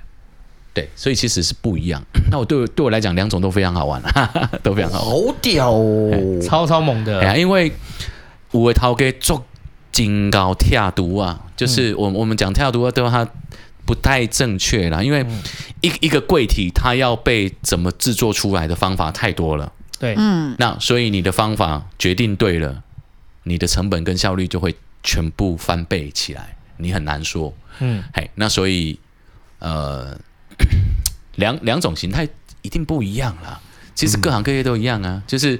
你说，你说你是一个做高级餐厅料理的厨师，跟你是一个快炒店，快炒店，啊、我觉得两者的厉害在不同的地方。嗯、啊，甚至你有办法在做一个路边摊产生非常大的营业额或者是商业价值的时候，其实你其实完全不亚于高级餐厅。对、嗯、对，你要拼周转率的，跟你要做细致然后高消费的，其实它两种完全不一样的方向，也不一样的专业。对 对, 對、嗯啊，所以其实我觉得都都各自不同啊。那阿燕，你后来自己出来做，你是一开始就自己出来做，是开始累积自己的客人吗？还是？哎、欸，对啊，怎么样敢判断自己？我已经差不多可以到出师的程度。太好了，这故事先结束，先让我上厕所，大家一小时。好、哦哦，上个厕所，上个厕所，上个厕所吧。拜拜。欢迎大家回到现场。好的，美、啊，嗯，对啊，我要问的是，你怎么样可以判断自己已经到了可以出来自立门户的阶段？而且我也蛮好奇，你们确定自立？对啊，你们比如说做工的会有分啊，我现在是领一千五的，现在是领两千的，那这个东西是老板判断，他有一个什么判断的标准，还是每个老板的自由心证不一样？自由心证啊！而且我就觉得我是老板，因为说，我跟你讲，阿燕啊。我跟你讲，你要学的还很多，我觉得你很优秀，很聪明啊。不过再历练个两三年会更好，这样子。完全正确。我现在给你已经很好，优于业界。你去外面不会找到像我这么大方的人对你这么好。没有错，而且是完全外面就是这个说法。而且要许我，不然老板都这样讲话的，对不对？秋刀都还不只是说法而已，我不知道啦，因为他不是冠老板。我懂讲话，我也想当，但我脸皮薄。哎，真的，在这件事情上面，我脸皮有点薄。我跟你说，您真的做不来。哎呀，除了是叙述叙述很符合实际的剧情之外，那也是完全是事实啊。因为你做到什么程度，只有你自己知道，然后跟你的老板知道。那你的老板觉得你够不够格，嗯、那是他想的。那问题是我们能够领多少钱，是他发的啊。嗯，欸、那可是我可不可以，比如说，这是秋刀师傅底下的阿后啊，我常常跟他喝酒，在那边啊，你平常都做什么？我平常啊，你领多少？啊，我领多少？啊、就是你们会有这种的，哦、会有这种的，大概去猜一下行情。健康就是这样。那我们来讲一个，也是业界才会知道的一个。说法，嗯，叫做跳工课跳薪水，对不对？对啊，对啊，对啊，对啊，对啊，对啊，对啊。所以人家人家说你你你要你要去别的地方工作了，你这样到底到底是要跳工课还是要跳薪水？嗯，所以追求的就不一样了。不过这件事情，我我认为它公平。我我我其实我自己都觉得它公平。呃，我自己在我的讲座里面有去提到学徒。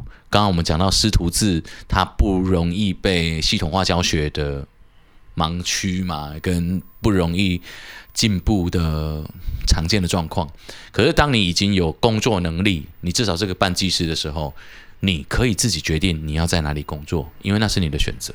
嗯，有些老板那边工作非常单纯，但是刚刚给的很给的薪水蛮高的，你喜欢你就去啊啊！如果有些师傅他喜欢，我想要学更多，虽然这边的薪水比较少，但我想要学更多，领略更多，接触更多的话，你当然可以去，因为他不用他不用是木工界啊，是所有行业的探讨啊。对，因为每个场域不太一样，因为就算这自由行政很正常，因为它没有一个衡量的标准啊。就就好像例例如说，好，你今天一进来的时候，我其实给你的薪水已经是比业界学徒还要高了。对我来讲，我未来就是也得回收我这个长期投资的部分。你真的成为独，嗯、我认为在你我心里成为你差不多是独当一面的师傅了。可是我前期的投资成本很长的话，他当然也想要再拉回一些，就是觉得说，哎、欸，先。就不要到这个样子给你，就是每个人的背后的想法不一样。哦，对啊，没错。那一般企业也是啊，一般企业就是，呃，大家大家会发现，有我我觉得台湾文台湾里面的确有这个文化，就是，呃，大家在职场上喜欢洗履历，就是我在这个地方做一做之后，嗯、我在这边做专员，所以我下一个我跳过去的时候，我可能就要做主管了。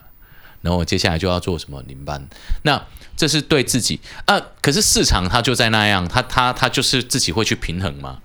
诶，比方说常见的啦，常见的就是说我现在领个一千六，我觉得我不够满足，那所以我就去下一个老板那边跟他讲说啊，我这边是那样两千块哦，哎，那老板愿意发给你两千，他就发了。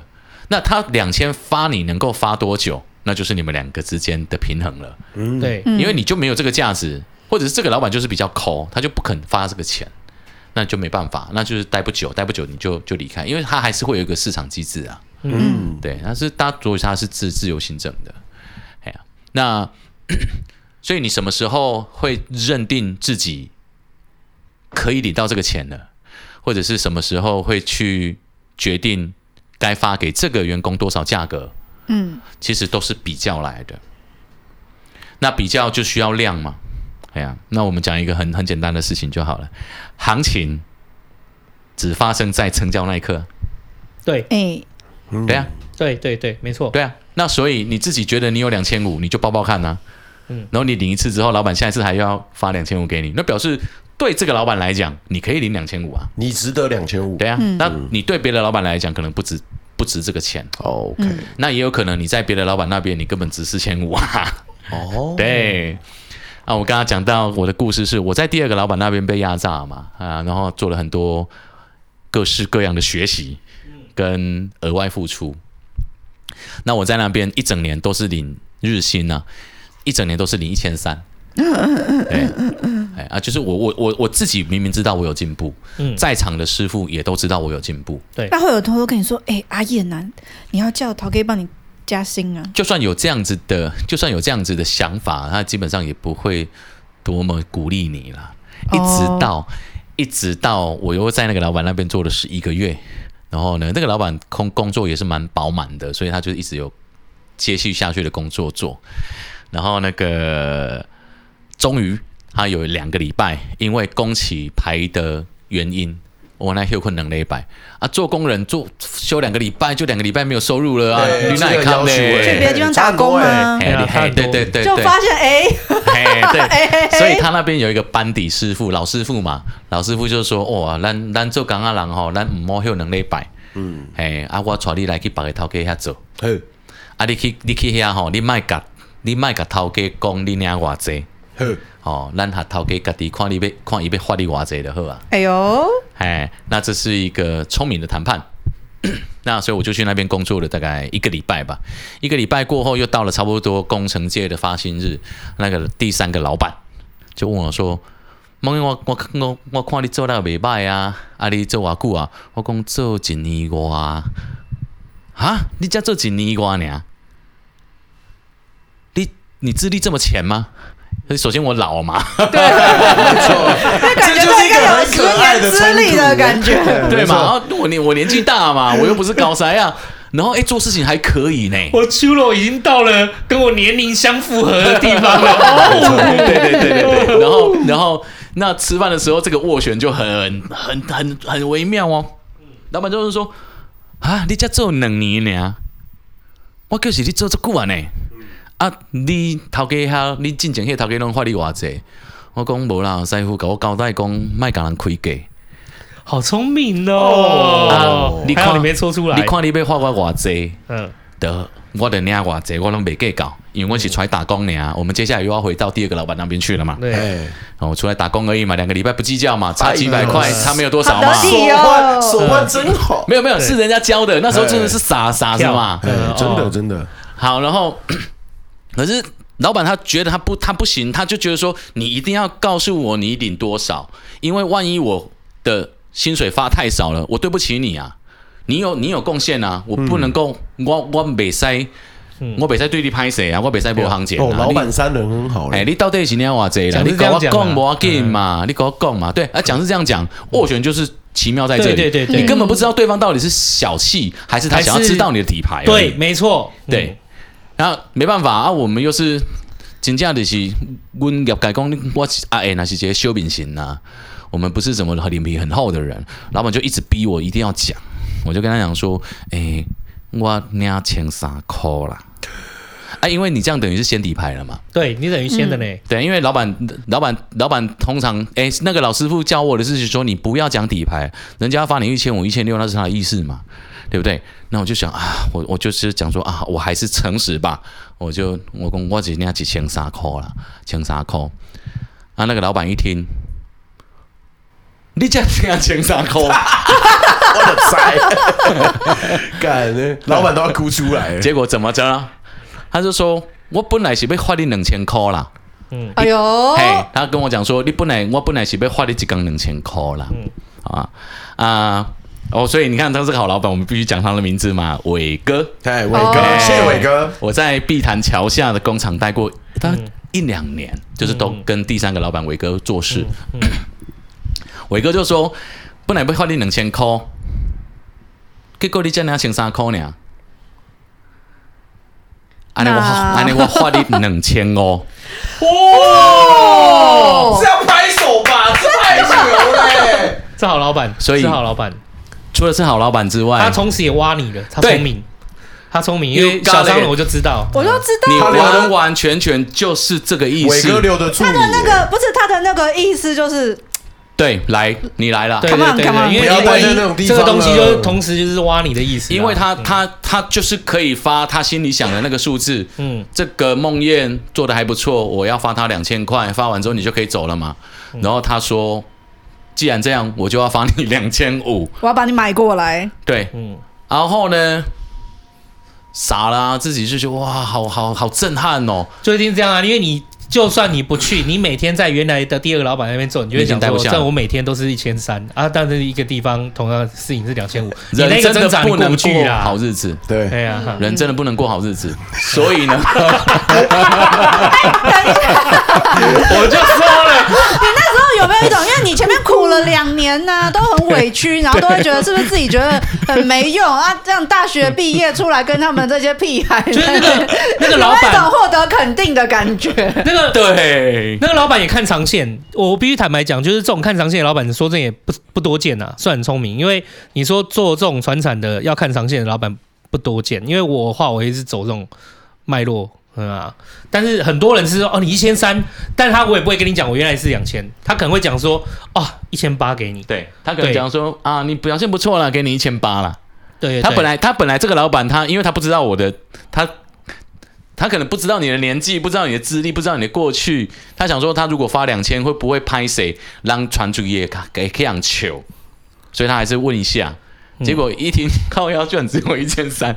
一般来说是，一般来说，你说要拒绝到先底牌，有很多种方式。像如果我来讲，我可能就会最后我就会讲说不行，我就绝对不能对不起我老板，因为我如果讲出去，那就是其实对，主要是我怕我也不知道这个行情对或不对，那我会对我第二个老板造成困扰。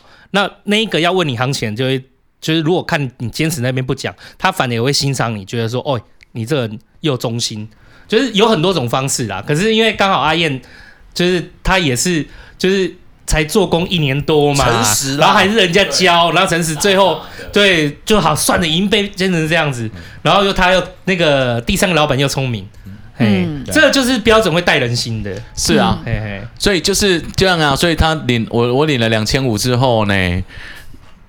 啊，就回不去了、啊，怎么可能回得去嘛、欸？可是等一下，你那师傅带你去，是不是有想要暗示你一些什么？其实没有，没有啦，没有，他真的只是单纯就觉得，对，这种是疼孩子的那种感觉，就是因为你也很认真。可是我的意思是说，他他。可是一般师傅他知道你的行情不止一千三啊，还是说他知道不一定会说，因为这个是做人处事的问题，我不能因为我今天也是领第二个老板的钱，不能去拆老板的墙角，不能去拆他的台，嗯、所以我可以，我今天带他去做那个，是因为我体谅大概用这刚哎，做工的体谅做工的，呃、做工的不能休两周啦，比春节还多。对啊，我带你去啊，你不要说，然后所以说他既然会讲说你不要说，其实他也概念到说，他今天本来就没有要出卖第二个老板。如果是有的话，一开始就跟阿燕带过去的时候，很直接、很直白就跟他讲了。而且他、哦、做工的这个美感也是。而且这个老师傅他心里有谱啊，嗯、他知道我的能力其实在外面不止领一千三嘛。对，这呼应到你刚刚 一, 一, 一开始问的问题：什么时候你会决定你可以领多少钱？你可以自己喊，你也可以等别人喊嘛。嗯、那但是我觉得时代变了啦，我认为大家都应该要主动去喊，然后你去定义自己的价值之后。被打枪了，那就表示回去再练练吧。对啊，就是我觉得这是大家要主动说出来的。然后其实如果大家才能去学习这个这种权衡，例如说这种权衡是不止你说出来，我是企业主，我也会来告诉你，在我的考量是什么，我觉得你还不足是什么，为什么我发不出这个东西，就是你才能在这之间去拉出你们平最好的方式，而不是就很像你你你闪我躲，然后大家猜来猜去，最后离职没有人知道原因。明讲比较好啦，我觉得这件事情人、嗯、人跟人之间就是这样啊，就是呃，我我我我们现在是接案子的人，我们跟业主之间也是一样啊。你的预算多少？然后你想要做些什么？就不要大家在那边藏来藏去。对，然后 男, 男女朋友也是一样嘛，就是对我来讲，就是哦，我一定要你假日就一定要陪我啦，然后你薪水要好一点。啊，再来是我是不我是不坐摩托车的哦，对不对？你要讲、啊，所以你要坐脚踏车是不是？对，就是这种东西就是要讲。像我我我们公司我在应征我同事的时候，我也是很明白，就是哎，我可能让你知道说我们新进的人员他的年薪大概落在多少，目前最高的就是业绩最好的他大概领的多少钱，我就直接告诉你说我们这个产业的天花板可能大概这边，我就直接讲给你听。然后我先确认说，如果你的天花板，好，举例来讲，你的天花板是。一百五十万、两百万，年薪两百万好了，年薪一百万好了，可能在我这个产业里面真的很难达到，我也是就先让你知道。对，就是我觉得这是一个比较好的沟通方式，因为但是过去很多人做事画饼给你，来告诉你用情勒，用什么、哦、很多的方式来告诉你说你共体时间，共体时间啦、啊，以后一定会更好啦，然后什么，但是什么东西都是创始的老员工，对，那什么东西都没给你。那你就是对啊，你也不敢说，你还会觉得说不好意思。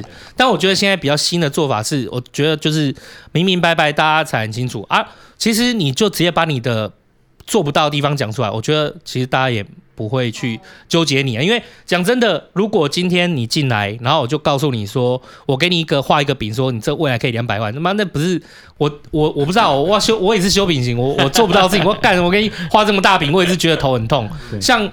这种东西我都一定会讲明说，哦，目前大概会在某个区间。那为什么？那告诉你原因。那我也会说，如果真的有一个更好的机会，那不是代表，那那不是代表就是说，不是代表说你就是你背叛我，而是就是我就给不起。那我当然也就支持你去到新的地方。嗯，所以它很有趣的部分还在现象上啊，社会现象上就是装修业是一个没转过来的传产啊，就是。以前做餐厅、烘焙、做什么的，他们都已经，你都你一定不会用传产去称呼烘焙业吧？对啊，对，没错，对啊，你也不会用传产去形容影视行业啊，对对 对, 对啊啊！可是大家的做法其实没有 相, 相差太多。说实在的，就是你看那个 摄, 摄影大助、二助他们在做的事情，跟学徒一样嘛，黑腿来啦，黑腿来，嗯，干好你继续，就一样嘛。那可是。那传产在这个人才需求的媒合、薪水的透明跟诶转职之间的那个流畅性，就明显没有这些行业来的多。嗯，对，没错。就所以他还到目前为止，我还是一直形容装修业是传产、传产装修业、传产装修业。但装修就装修，为什么会是传产呢？我觉得他的做法太传统了啦。我讲座里面还有提到一件事情，就是包含连给薪都是一样啊。但这几刚那几刚，这是产业现况，那无所谓，我我没有要诟病这一点。可是光是我我我形容它是画 play 啊，画 play 就是 play 是一个打篮球用的时候的术语，就是哎、欸、play 哦 play 哦，哎、欸、这边缺一咖，我去 play 一下，嗯，哎呀 啊, 啊，在业界也是这样子啊，啊你那看不起人，我去。做五天了，哎、欸，啊，恁当恁头家拢通通常拢当时发钱，那到今摆还未发钱，唔、嗯、知呢，唔知呢，啊、是吗？对啊，啊没有，我也没有个统，没有个规矩哦、呃啊，所以是看每一个老板不一样。对，有的老板，有的老板是五天发，哎、欸，有的老板是十天发一次，有的是两周十五天发一次，嗯、啊，他有可能是什么十五天之后的第五天，所以你是二十天才会领到上一期的工钱啊。哦，啊，你们老板到底叫什么名字，你也不知道啊。哦、oh ，对啊，对啊，就打篮球也是一样嘛，就是哎、欸，这是你朋友啊，哎、欸、嗨， hey. 然后就打就打起来，打一打， hey. 打一打之后拜，然后拜了之后你也根本不知道他是谁，哎呀，嗯，所以就一直会有倒债的问题，脸歪掉，积欠工资，脸书开副本，欸、对啊，不是，可是我的意思是说，比如说就是啊，我去我去你那边打个工，对，五天了，对，然后。有可能我就一直等那笔钱，我是等不到的。哎、欸，对啊，你会焦焦急的问你朋友，很着急的问你朋友说：“啊，那也不会换，啊，你头可以弄弄弄换，哎呀、啊，就变成说弄完了才、啊、才才讲、啊啊，这也很奇怪啊。”就是跟他说为什么为什么你去的时候不去就先问呢？所以他们也不会先问吗？嗯、直接去哎、欸，他们会直接、哦哦、我讲的他。可是我看你也是直接去啊。没错啊，没错啊，那我就很传产啊，所以我们是传产、啊，对啊。那现在不一样了啦，现在已经不一样了，嗯。哎、欸，对不起，现在还是在人才的媒合上面，的确还是这样。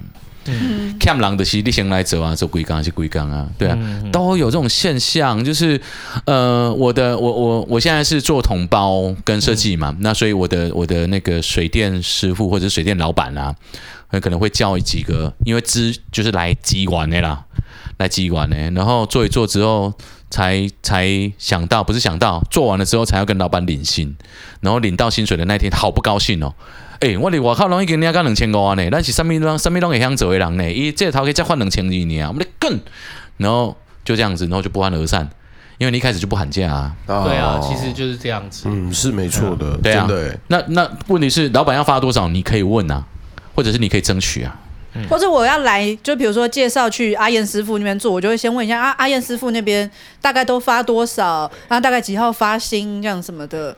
可是好像他们都没有这个习惯，就喊了 play 就上。因为没有，我觉得这个产业，对，可能在你在讲这个产业也很结构，也很结构链，就是结构链就是说，光是业主的就千千百百种，业主可能发的方式就千千百百种，他们也很习惯，就是说，反正我是找来资源，就是业主怎么发给我，我就。抓个时间和区间去发给我底，就是来配合的工班这样。例如说好啦，建你说是接建商的，你接商办的，跟你那种住，跟你那个住宅，跟你那个住宅就是说在发，例如说前期、中期、后期款项支付方式一定不一样。那这些支付方式就延伸到他们想要对底下配合工班发的方式又不一样，然后底下又觉得可能。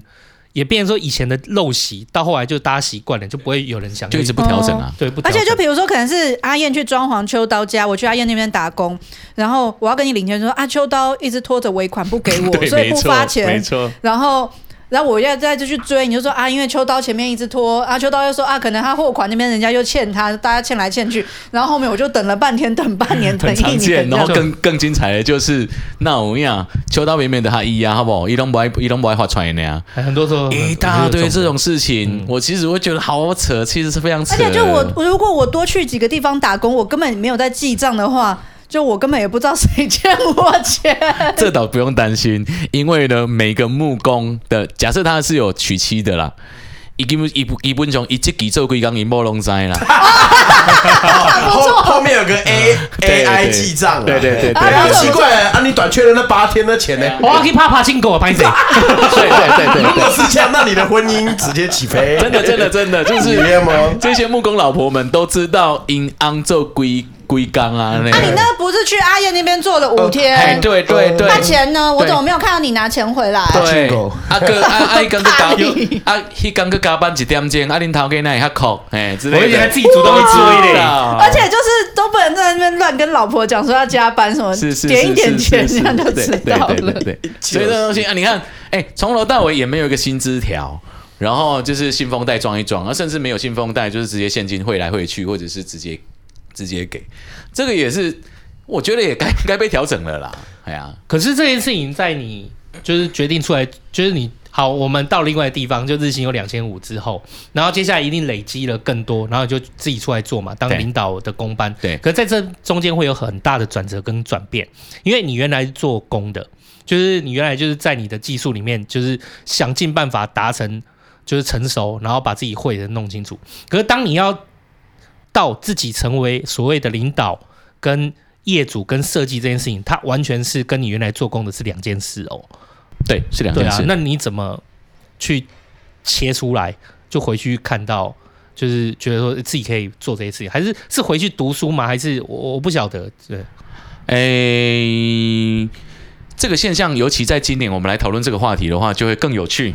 嗯，因为呢，大家都知道从去年开始缺工，对不对？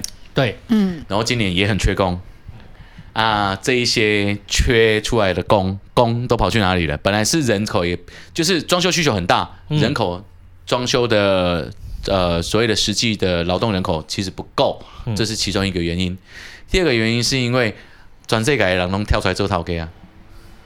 哦，嗯。我知道后面也是衍生很多，就每个人都觉得自己可以跳出来，然后就就跟业主有很多的纠纷的。嗯啊、这这也是一个装修业非常有趣的现象。对啊，嗯，因为之前我去有客户，他们也是做类似水电行那种的，其实像他反而会跟底下师傅说：“哎、欸，你差不多该出去自立了。”然后就说：“哦，是吗？”然后他就说：“其实你你让他出去，他也知道外面钱难赚啊，就是就是。”做老板有做老板要担心跟他要承担的风险嘛，所以他有的时候反而是会叫他的员工说你可以出去自立，或是去换个地方做看看，那是好一点的，有的不一定。嗯、对啊，我有很多很黑暗面的故事不是这样的，就是有一些黑暗面的故事是他因为他自己做师傅，然后他也开始想要自己接，然后他就看到中间的一些资讯落差和中间的一些漏洞，所以其实像。我忘记我朋友说他的亲戚怎么样，他就遇到那种就是他跑来跟他承接这个发包，就是来这个案子，就他第一期、第二期的款项给他以后，家里乱成一团的时候，人就跑了。哇！你找不到他，就或者是他就故意，然后又说我们这个要马上就是，就说我们这个也要加价，那也要加价，然后就可能也是没讲好。但你以为他是没讲好吗？你还以为是，你就给。可是最后他当他整个人跑还是一直加的时候，你就发现这事情开始察觉不对，他一看才发现。呃，这个人是一直都用这种方式去接案子，然后你去查他的名字还在法院的，就是、oh. 就是那种装修纠纷的那种装潢装潢蟑螂一回事啦，哈，装潢蟑螂是一回事，但但我们刚刚提到这两个现象，把它搭在一起，一个是一个是你刚刚提到的，就是说，诶，什么时候大家会觉得自己可以跳出来当老板？对对，呃，因为我知道师傅有些他是他就只想要当师傅，他不想要。去他不想去拿捏这些东西，你知道吗？啊，我就觉得他就是觉得我就是把职人的事情做到好就好了。嗯，我就来领钱，我就不要再去跟对，不是每个人想跟业主交涉，我不要跟屋主交涉。对，还要扛这些跟人之间的关系，有些人不喜欢的。所以我要把它再把这件事情再整个整理起来。对，然后它其实道理就相相连贯，然后一层咬着一层再这样子走。首先，我们说，其实当师傅跟当当老板是两件完全不同的事情。这是真的，所以像我刚出来做头家的时阵啊，但结论是什么？一定了钱啊！你跳出来做头家，你就是会了钱，因为你你根本就不会控制成本，你根本不知道报价的对的美感，然后跟跟风险是什么，你根本就承担不来。所以你做头家啊，你可是就大家都会笑嘛，就是啊，你可是做头家做简单的呀、啊，对不对？那对当老板其实他有额外的难。就跟我们说做师傅跟做教学是两件事情，你做师傅已经是个顶级的师傅了，你会生产的超级厉害，跟你会不会报价跟业主周旋又是另外一件事情。对，欸、所以跳出来做头家本来就是有风险的，除非有人带着你手把手的教你应该要怎么做，所以你就可以避险嘛。好，那我提到一个好有趣的现象，就是因为缺工，所以所有人都跳出来当老板。他又有另外一件事情在咬着这件事情，是因为我们刚刚听到了，当师傅的薪资基本上会有一个业界天花板。那当你这么累、这么累、这么累，每天顶顶高就是到三千块的时候，你最高就三千块嘛。那随着社会行情在走，三十年前的三千块跟三十年后的三千块，你会不满。对，对啊，那个通膨都已经变成这样子了。嗯、那而且你三千块听起来很棒，可是你去换算你能够工作的日子，其实你不过就是一个月薪六七万块的人而已、哦嗯。没错，没错，没错。嗯，那所以当现在非常缺工的情况下，你照理讲，你下一件事情该做的应该是去报高你的工资，因为缺工嘛，所以我的工资应该要报到三千五啊。可是老板们却不愿意用三千五来聘请你啊。嗯，那我就觉得我不如自己出去做就好了、啊、因为你没有其他条件可以产生额外的利润了，所以干脆跳出来当老板，对吧？对，那所以、欸、可是就变成说就变成说可是就看业主有没有要给更高啦，就是没有、啊、就是可能就普遍没有，没有其实是其实是业主业主基本上没办法，因为我到处找不到人，所以我必须把钱拿出来聘用人。对，那我们讲非常经典的流程案例好了，缺工，因为我的 人, 人手不够，我今年没办法接这么大量的案子，所以我就会先 拒, 拒绝单子。哦，不好意思，就是谢谢你那么支持我，然后也也愿意愿意委托我，可是我今年真的没有办法再接案子，抱歉抱歉、嗯。然后呢，他问我问不到，就去问我的木工班。然后我的木工班的老板就说：“哎、哦欸，我今年真的没办法再做，因为我的手底下的人就不够啊。嗯”那他问了那个木工班之后呢，他也不接，那怎么办？再去问他的木工师傅。这个木工师傅一听，哦，你要找我做哦，哦，啊，这个木工师傅一想，我去人家那边做，我也是帮忙人家做，我一天就三千块，啊，这个业主来找我，我可以做出额外利润啊，不然这样啊，他可以，他可以拍谁拍谁，我过两天要做我自己的工作吼，啊，所以，所以。啊，它变成一个循环呢，对，超级超级可笑的。不是，可是就变成是说，你已经你们这边都已经满了，然后底下师傅还走，跳出来走，跳跳跳出去做，嗯、没有错，非常常见哦。所以就缺工再更缺工啊，对，哦、缺工的情况下变成哎、欸，产生更多的老板，这是我有看到的现象，而且就发生在我身上啊，嗯，嗯对啊啊，非常合逻辑，非常合逻辑哦，因为对，因为我没办法接啊。因为我的底下的人不够啊，然后结果结果到了最最底层之后，因为最最底不要说最底层，我们说的底层不是不是人物的资格，我们讲的是所谓的权责上面的事情，对权责上面的阶层，权责上面的阶层、嗯，那他是施工者，他去帮这个老板替我服务，他是领工钱，嗯，他去干脆把这个案子接下来做的话，会有工程的利润，工钱的利润，对，对嗯、所以他就会跳出去接案啊。今年产生超级多老板。从去年开始就是了啦，就是、嗯、那我们做完一轮老板回来再说，我还是当师傅好了。哎、欸，那就是要看他们的，那就要看他们的造化。对啊，看他们自己有没有办法能耐接、嗯，就是把这件事做好。有些人，有些人跳出来当老板之后就一路可以当老板了、嗯，但是有些人跳出来当老板之后不如回来做做做工，也是很常见的。那这真的是个人造化了。那这个环节可笑。也, 也反映了几个大家非常非常无奈的事情。缺工，照理讲就是工资要上升啊。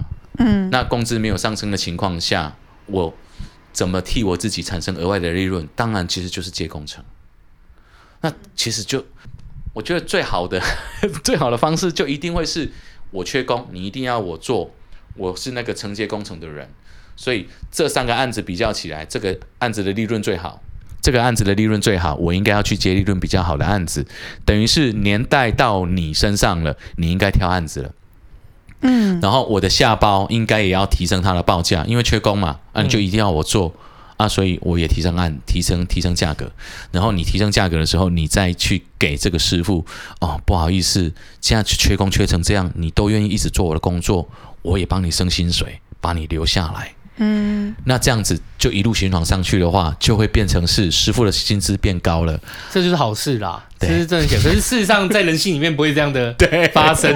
我可以理解，因为确实，因为例如说我在看那个所谓的建商或干嘛的时候，他们会觉得说，哦，我现在就是开出这一个钱，你没有办法接，我就往你下一阶，反正你一定是有。你一定是从他身上有抽钱嘛，我就不会想到我要再多给你一点钱，我就是往下找。可是往下找，这变成是一个恶性循环，就是大家都自己出来做。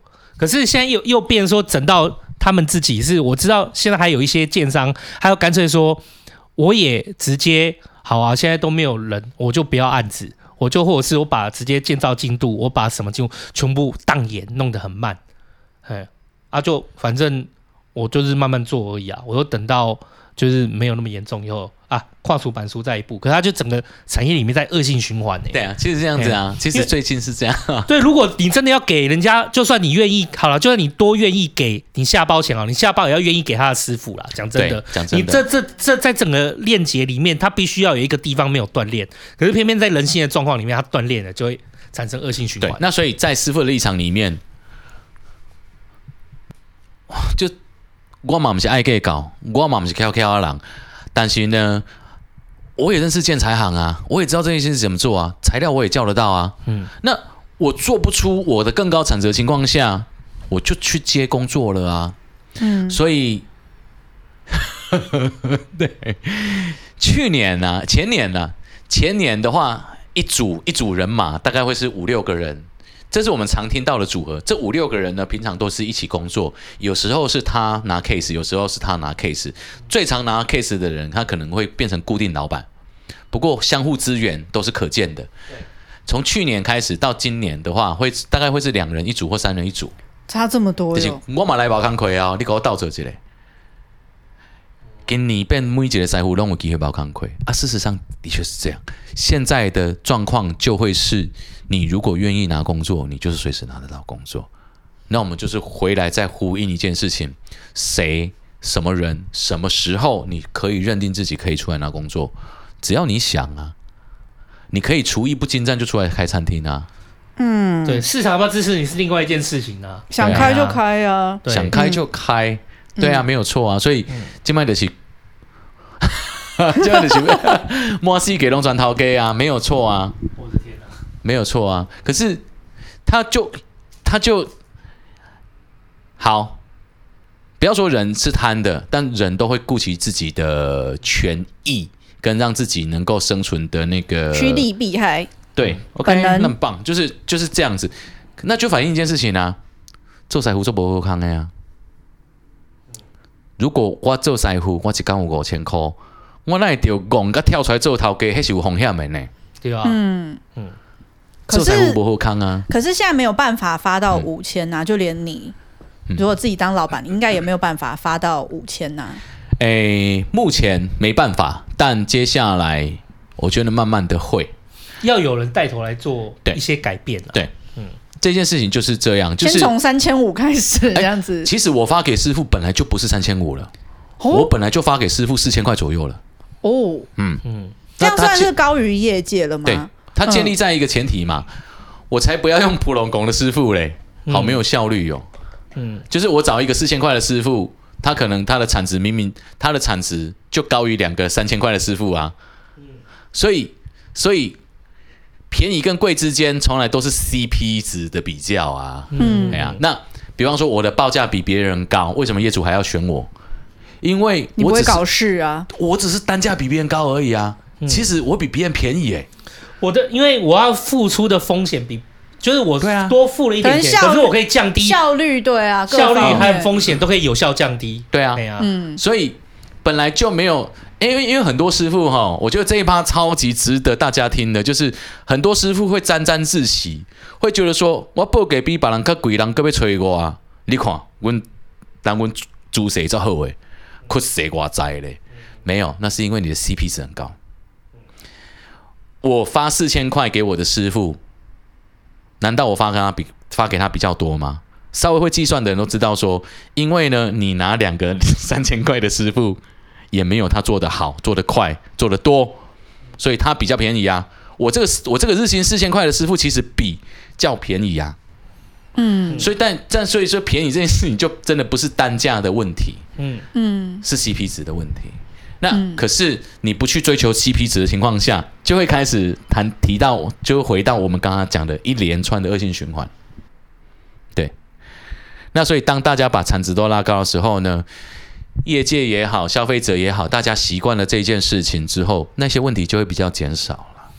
可是这个 C P 值要建立在说，因为就是你是这样看的，所以我会觉得说这是比较聪明的看法，就是看比较长远，然后就是看的是比较说觉得这是符合我们心里面的价值。可是对于有些小老板们来说，他所谓的 C P 值奠定在说我一天，就是看他看的事情的角度不一样啦。对啊，对啊，就是对你来讲的 C P 值跟对另外一个老板来讲的 C P 值是不一样的计算方式。提高提高报价才是良性循环的方法。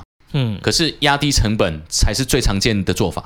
对，嗯，对，那、嗯、这件事情就来了，就是就要就要有人去领导做示范这件事情啊，不然也不会说三十年来做工的人都没有调整过任何薪水啊。可是你要出来自己做，嗯，就是做领导，然后就是做设计去做这件事情。嗯，可是你又看到这业界的习惯，你要出来做示范或做领导，嗯，这又是一个节点了。对，哎呀，你你你怎么会突然就是愿意？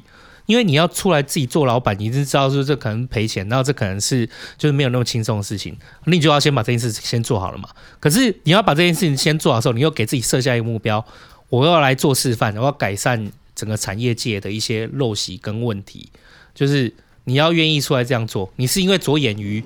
只有改变产业，你的未来才会更好这件事吗？还是应该这么说吧，就是呃，在业界我们看到的人事物，它会提醒我们，我我们我们的我们的理想，我们的天真，其实它没有不可行。嗯、因为就是如果现在听这一集 podcast 的是师傅，是业界的老板的话、嗯，那你们回想一件事情，尤其是你是木工，嗯、一开始系统柜，一开始系统柜。打的打的标题是什么？我很便宜。系统柜是打着我很便宜啊！我我我做系统我好便宜哦，嗯、所以大家就会用便宜来去选择它。可是现在系统柜比木工还要贵了啊！嗯、对啊，那所以把自己的这个领域做起来，拉抬身价不是做不到哎、欸，对啊。然后我们刚刚讲的是人事物嘛，我们讲的是事，这这这个这个群组。这个系统柜这个一件事情，再来木地板公司也是一样啊。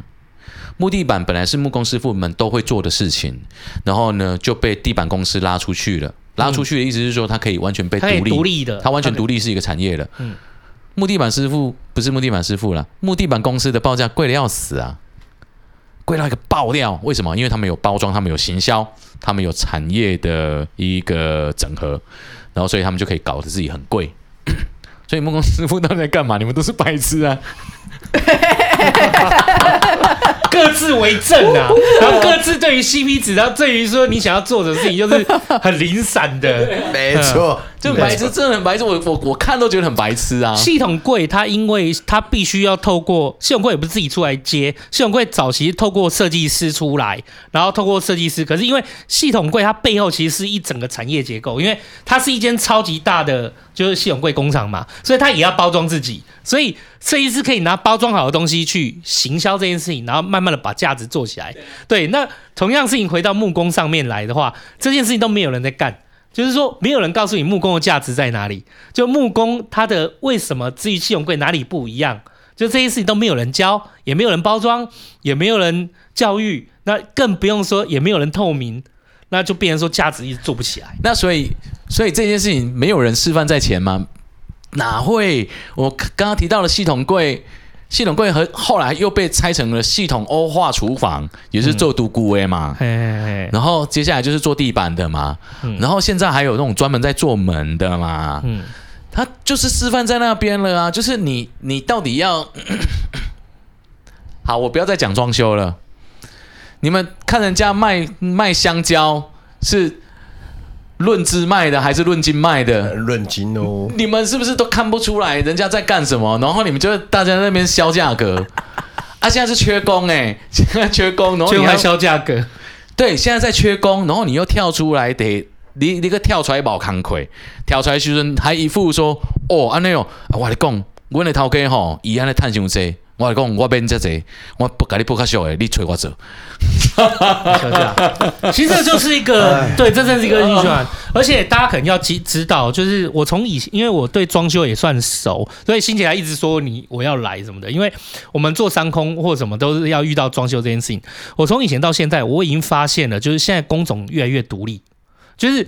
以前地板不是独立出来的，以前什么系统柜什么都不一定是独立出来的，它可能是统包在某一个领导工种或在某一个东西里面。嗯、可是现在这个却是，就是你可以那个业主啊，可以自己去找地板，那可以自己去找门，嗯、对，然后可以自己去找，例如说他要做的，例如系统柜，然后接下来就是。这些东西 只, 只有几个可能会扣在一起，例如说冷气啊跟木工包管这些会扣在一起，可是有些工种都已经已经都快独立出来了，不管系统他们可能是业主自己会去找的。那当一件工作它不是被包在一起，已经越来越真独立，就是分工越来越明确化的时候，你那一个工种和你那一个就是你那个专业领域里面，要是在没有再让它更完整更成熟更包装，或者是更做出它的价值在哪边，你就是会被淘汰。对，然后 我, 我认为我认为现在已经到了装修是不是传产的最后一届了，因为你不转型过来的人基本上就要被淘汰了。对，是临界点了，差不多了。嗯，你不转过来你就会被淘汰，然后再来是所谓的缺工 这, 这个问题，你解决或不解决它都有自己的一条路。那我一直在做工匠议题，我一直在提倡的，基本上都是要奉劝大家，在你根本拥有的资源里面，你去做一点点努力，就可以变得很棒的事情，不要让它摧毁掉重来。你是在奉劝工匠？工匠跟社会，嗯，嗯对，因为比如说，比方说，呃，就就我们如果谈到塔切朗跟周喜郎这个这个分界来讲的话，会是，嗯。大家都明明看到了学历虚化之后产生的代价是什么，嗯、就是这些已经拥有学历的人他们根本就找不到好的出路啊。嗯，那然后你你现在如果不重新回来从就是重视技职技职教育的话，你的人人就会分配不均，就是供还是缺，读书人还是一堆。那大家再来抢抢破头了，有一种就是哎、欸、我们回到读书人那个领域的话，就会是就会是因为老板的选择太多了。所以大家起薪只会变给而已。嗯，对。那当当没有那么多读书人的情况下，我就需要行销的人才啊，我就需要作业作业人员，或者是所谓需要会计，那大家的起薪都会拉拉高一点点。所以平衡就是换不均嘛。嗯，就是你你如果让它均衡一点，就会比较好。对，那这是这是作作为我说呃在教育的策政策或者是国家发展的一个建议，是可能是往这边。那至于工匠这一这一边的话，就是说明明明明啊，就是他现在产业快断层了，你等到它完全断掉之后，你是不是要重练一次？就是你平常有在健身，你就是两个月不健身之后，你是不是要重来？真的完全重来哦！嗯、就等于是没有从根本去改善，那就是会从教育这边就是开始根本去改善的话，其实这整个产业的那个发展也会变得限被很限缩，那又慢了。那所以你只要只要在在人才的补充这边调整一下，哇，不得了了！对我来讲是非常看好的，就是你调整一下人才进行的训练。的模式，那就会是这一些人很快就可以补充上来，然后他们就可以进入业界，业界就不会那么缺工，不会那么缺工之后就没有那么多恶性竞争，然后师傅的薪水就领更高，然后老板的老板的那个钱就老老板们就会知道说他那个地位会比较平衡啦。现在就我我现在在看都是因为它比较不平衡啦，就是地位其实要有也要有赖于大家的提升，他重视它。我觉得平衡很重要，因为以前设计师的姿态都非常高，然后大家师傅都觉得说设计师吼摊个被细啊，摊个变体啊呢，然后大家就就会不平衡，对不对？嗯、啊，你现在看一下、啊，我说我现在设计师超尊重师傅的，哇、哦，他们现在都超怕师傅的，呃、怕爆、啊。这这这个算自食恶果，因为就是我们的教育产出了非常非常多的设计师，嗯、那这些设计师呢，他们养。要仰赖师傅嘛，对，所以现在设计师非常非常辛苦，嗯、因为呢，以前设计师比较你图画出来没人帮你做啊，哎、哥哥。啊，再来是你的同行竞争太多了，嗯，太多了，就每个人都是设计师啊，所以当每个人都出来接案子的时候，你们就形成了竞争。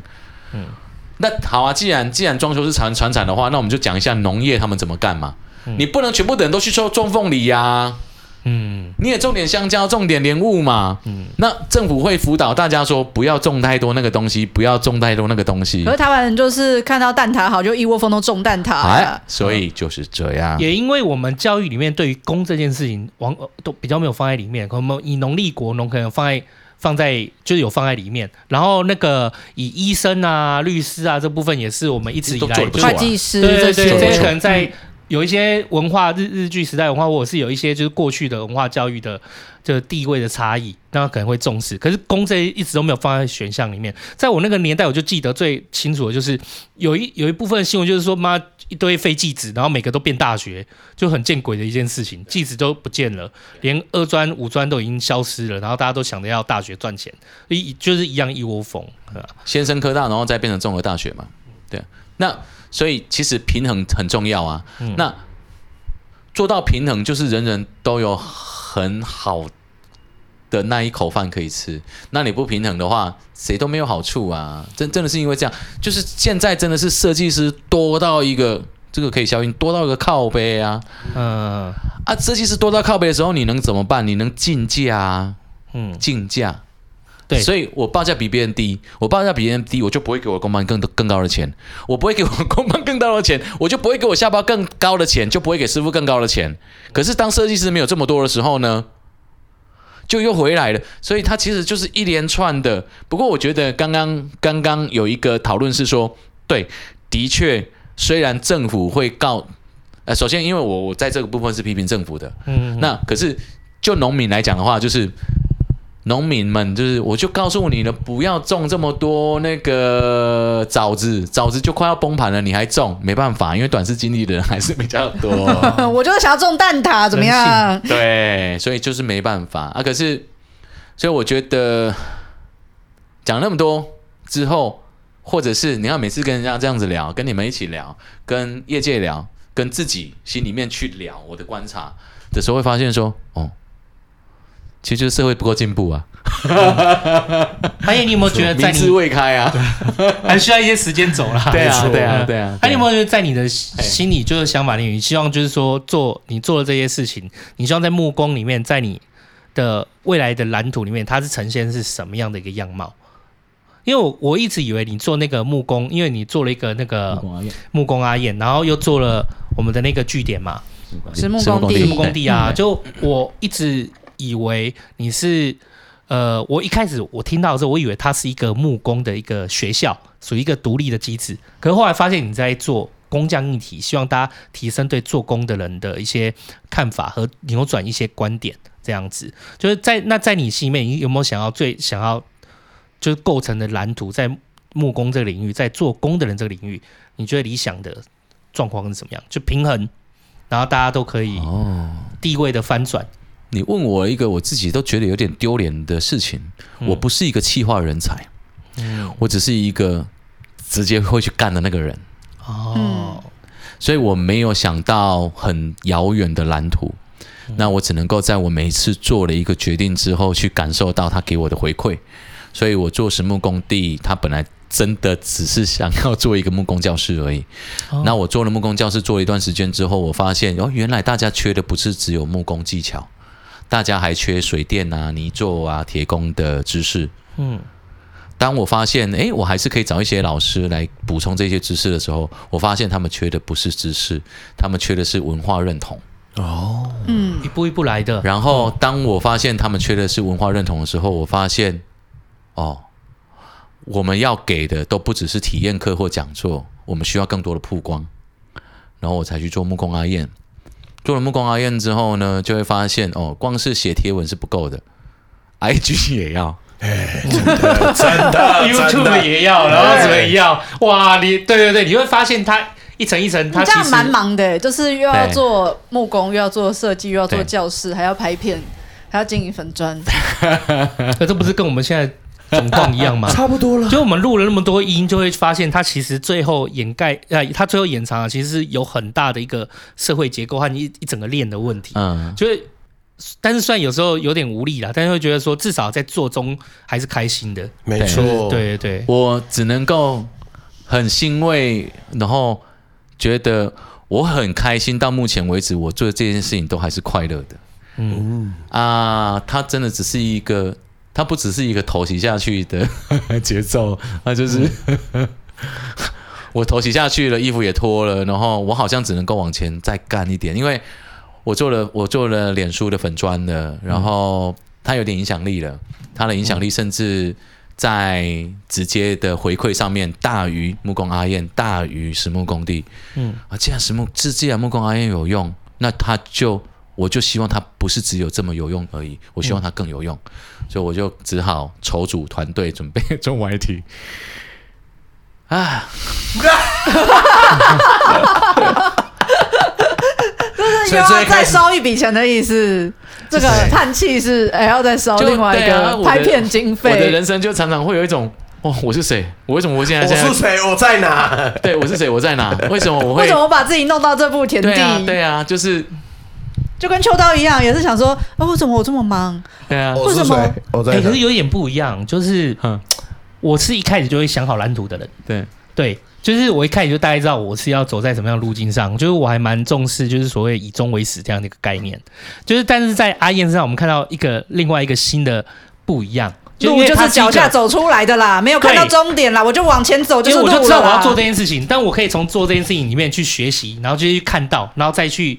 挖出一些东西，自己可以再做些什么，嗯、那也不用想那么多，我就是做对了。可是我觉得这两两条路径都是很可爱的，就是至少都是，好歹我们两个都做得很开心啦，就是就是烧钱嘛，然后就是好好的做自己觉得想要做的事情，然后觉得哎、欸、发现它有一些影响力，然后就想要更再更进一步，然后再把这件事情做好，嗯、这一点很重要。对。欸但至少是我们是开心，因为如果做、嗯、如果不开心的话，大家也不会也做不下去了，也不会一直往下走。对、啊，所以我刚刚开头讲怎么讲这件事情，超级丢脸的啊，就是很羞耻。嗯、其实我根本不知道我要走去哪里，嗯、但我就是一直走，然后我发现它有用，然后我有一些正面的影响。可是这这是一个很好的事情，因为。有时候我这样子，我听我也观察到，有时候有些人他是一开始就知道自己要有蓝图，可他一旦发现那个路径还很遥远，或者是他发现已经他就是没有达到他要进程的时候，他就像你说，我们录音开始就说，他很快就果断放弃了。嗯、反正像你这样子，嗯、就是有可能走的比人家还要惨。嗯啊，因为就是一开始就觉得我就是头洗下去，我就做了啊，我发现到一些有趣的地方，我就一直往下走，看自己还能多做一些什么。嗯、你反而。不知道特别没有特别给自己设定的目标或镜头，或者是觉得以后想要达到什么样的蓝图，嗯、反而因为你对于这件事情的喜爱，能够支撑你一直往下走，一直往下冲。嗯、啊，对，嗯，我觉得这件事也是很好的。嗯、这件事情完全同意这样子去形容我在做的事情，因为呢，很多人会写信告诉我说：“阿燕师傅，你很伟大，然后你对业界有奉献，然后你很热，你很热情，你很干嘛，你很干嘛，你。”呃，什么？然后，当然，有时候我会想说，这是赔钱的嘛。啊，我们讲一件事情，这个整件事情，不管是实木工地还是木工阿燕，不管我砸多少钱，他会不会回收回来，我都把它当作是兴趣在做。嗯，所以因为它是兴趣嘛，嗯、那兴趣就跟 Pachinko 跟钓虾。一样是要花钱的、啊，贵在坚持。摕来公跟跟爬进口蓝座会哦，这很像，就是我们录音真的是没有错。对啊，就好像你兴趣是摄影器材，你就不会想说，哎、欸，我买这些器材，啊、我要回收什么？那我要回收什么？没有，我就是喜欢摄影。对、嗯、对，對嗯、所以我喜欢我做的事情给别人有一些好的影响，而且其实讲天真，我很天真，因为。一个人不不可能做到什么的，真的每个人不要说每个人，就是这件事情就是必须要有认知，我们不可能做到什么，我们只能够决定我们要去做什么而已。对，嗯。然后，可是我会相信，一旦这样做，就是宇宙会跟着有一点点的改变。然后，对、啊，它可以大到像宇宙这个议题，因为当我这么做的时候，我后面的晚辈们。准备进行的人，已经在行内的人，他们有看到，他们是不是多多少少被我影响了？他们是不是有人比我更有能力可以改善这一件事情？其实是，那就很好啦。嗯，就是要有人带头先傻的意思的、啊。Hey, 有些事情你会发现，你会知道说，这绝对是不可能扭转的。就好像我们录了那么多场音，贫穷在世界各国，在所这个世界上是不可能。灭除的，但必须要有人去正视它，也必须要有人去关心它。那你要能做到扭转吗？不可能，但是我们能做到些什么？对，那我们可以从自己身上，那也有可能我们会带了下一个人来一起关心这个议题。嗯，那可能下一个带进来的人可以做比我更好啊，至少我必须要去散播这样一点的影响力。嗯，只需要我从自己开始做起，不要去想我能不能扭转。就是所以长大之后人就会变成老人，就是这样，就是开始觉得嗯抛砖引玉啊，嗯，这种什么从小学听到长大的成语，嗯，到这种年纪或者是干了一大堆这种傻事之后才会觉得哦是有感觉的，就是会真的觉得自己 是, 是在抛砖。因为你要问哦，就是大家会把我们称为姜老师，然后在这个议题上面我们也许有一定的话语权，可是扪心自问自己在这个地方很厉害吗？没有没有，我们就是多关心一点而已，然后愿意讲话而已啊。我觉得会有更厉害的人来啊，所以但是你去期待一个更厉害的人出来，他不可行嘛，你不可能就是谁啊，嗯，谁为什么突然跑出来，没有，嗯，一定就是你先举手，然后才会有人觉得说，哎，那我也有话要讲。嗯，因为大家都觉得就等待别人改变，就是想说我希望有一个大师 出, 出面改善就是整个局势，然后等到他把一切都路都铺好，规则都定好了，然后我再来跟随他做点什么。可是有时候其实都没有那个大师出来，虽然 我, 我觉得我不是最优秀或者最好那个人，可是我就先做我能够做的。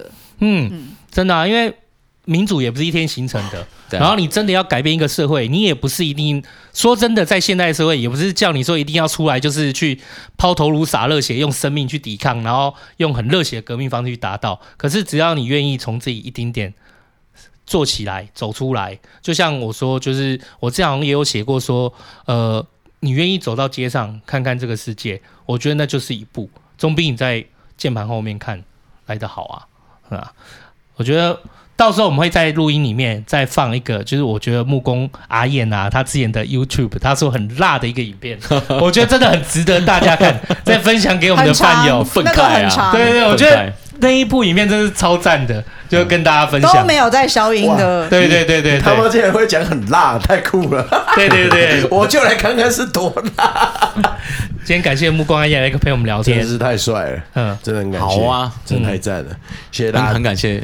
大家邀请我来讲点话，嗯，对，超棒，真的太帅了。哎呀哎呀，我们我们做工系列已经做到第二集了，太好了，可以可以可以。啊, 啊要不要决定一下阿燕是什么角色？什么是第二集？我们第一集是第一集是阿公铁人呢，啊，哦，唱歌啦。那你要当那个绿巨人浩克，还是要当雷神索尔？还是美国队长？我在问第二集，是因为我们做工人不止录两集而已啊，不是不止不是只是到第二集而已啊。我们前面不是还有贴砖师傅吗？不是开系列来说的话，开系列啦，哦，我觉得都是同一个系列啦。而且其实昌哥会比你先来，只是他忘记了。对没？对没？那你想选什么角色？啊，你选一个。哦，你说要选复仇者，对不对？对啊，对啊。钢铁人已经有人当了，你选一个。哦，哎，钢铁人是谁？红哥啊，对啊，哎，但但那昌哥怎么办？没关系，你先选，你到了。昌哥可以当浩克，哦，昌哥更强。那我当黑寡妇啊，不是，我真的话哦，我真的话哦，你不要后悔哦，再选一个啦，不要闹了。黑寡妇不错啊，如果我当，如果不介意的话，够有。这这在在这个几个人的定位里面，我还找不到什么 match 的啦。哎，就是因为我想说，在这里我要定位在自己谁是那个。这么说好了，你们帮我挑一个角色。嗯，好，太好了！我以这一期的脉络送你一个角色好了。我呢，我呢在这一群工匠之间呢，我有点双重身份。嗯，我把这一些工匠都在一起，所以其实我是那个主持人。当了一段主持人之后，我决定，好吧，那我就跳进来跟你们一起做这件事情。所以比较像是阿福。啊，又是阿福，哦，所以所以所以他意思是说你们挑 ，OK OK 可以，对对，就是哎呀，他比较像是那个啦啊，我知道，就是《灌篮高手》里面的藤真啦，就是哦，这个就是在在我心里面就是奇异博士啊啊，奇异博士哦，奇异博士我超爱，好，他奇异博士他不是在看整个盘，然后他去看哎哪个结果，可能每个每个试都去试试看嘛啊，奇异博士真的帅烂嘞，我说我妈祖宗最喜欢，可以可以可以可以，那就那那可以，对啊，就奇异博士，哎呀，就是。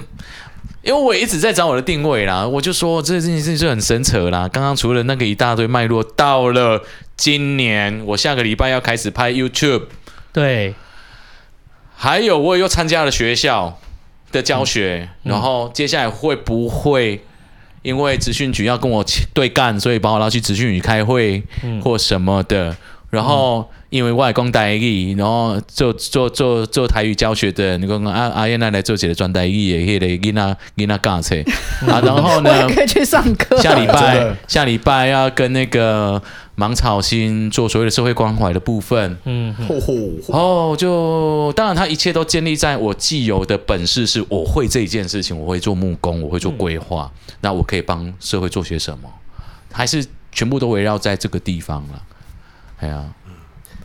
啊，已经来不及了。如果可以的话，我也很喜欢早上六点起床之后八点到工地，然后五点五点下班。啊、对不起。然后五点下班之后回去做很正常的生活。嗯、那一段那一段日子，现在想起来，我上次接受采访的时候，我讲这件事情是非常浪漫的。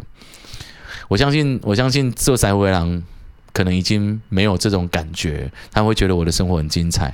那我讲一下给真正认识阿燕本人的人说，其实我很怀念那样子的生活。我喜欢每个月十号的时候，我可以领老板给我的现金，然后带小孩子去大卖场买这一个礼拜的食物跟一大堆零食，因为因为爸爸给他一点薪水啊。对哦。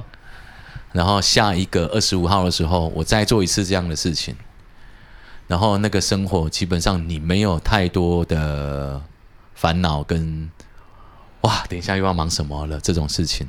哎呀、啊，很怀念。其实非常浪漫哎、欸，我觉得那种事情非常浪漫。但是我明明不是那样子的人，我所以我只能够向往而已。我是一个每到一段时间就会发现自己又靠又跑偏了的那样子的人，所以我很羡慕那种可以做一辈子师傅的人。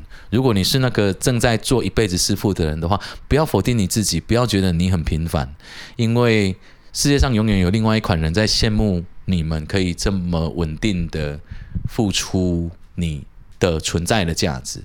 那只是我存在的价值跟你们不太一样，我必须是那个不断的去创造新的话题，或者是不断的去做一点点嗯，对对议题对社会有一点点勾引，然后抛砖的那个人。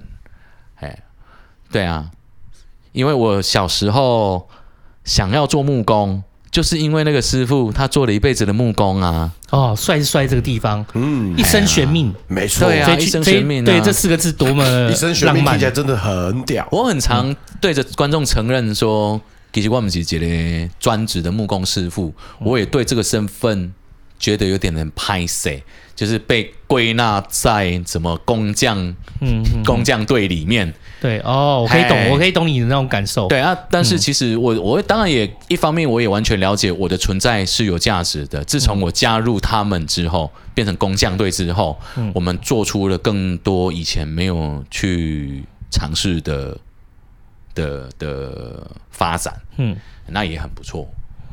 哎呀，所以那呃，在文化转型上面跟议题上面，其实。被看到了就很好，我呈现我是一个木工师傅来去做这样子的互动，我想对真正在这个业界里面的人，至少对生命有一点不一样的想象也就够了。嗯嗯，这很暖啊，就是其实所谓就是一生悬命这四个字，其实才是那个木工阿燕，就是觉得说这也是另外一这这是另外一个，就是更让他佩服，然后也觉得很浪漫的一件事，对对对，嗯、啊，就另外一件重单纯就并不是这种单纯，其实这种这种比较单纯的，那没有那么太多烦恼，然后就是每十天领钱，然后陪陪伴家里，就也是一件非常重要的事情。平凡中的不平凡。对对对对，讲到这个我就讲到另外一个故事，就是想到那个之前上次遇到工匠这件事情，就是去立青的小屋，那我就问说，哎、欸、啊，就是他们平常都在这边干嘛？立青就说，啊，就那些做工的朋友啊，每日上来就是这边。就是在那边喝酒啊什么的，然后我说，哎、欸，还有电视，然后对，然后电视他们都会开电视啊，啊，我问他们这边哪有电视线？他说现在科技很进步啊，就用那种数位视讯盒什么的。哦，他、哦啊、有没有看什么？看 A 片？你知道那个电视就挂在门上，而且就是大大来也在那边。我说师傅来这边看 A 片，他家里不能看，好，在这边就大家聚在那边一起看。哦，大家一起看一起看很奇怪吧？我说，你听到吗？我说大家师傅们一起坐在这边，然后几个男的，不是小朋友才会一起看吗？长大哪有人会一起看呢、啊？对，一起看 A 片。啊，对呀、啊，这受不了他们。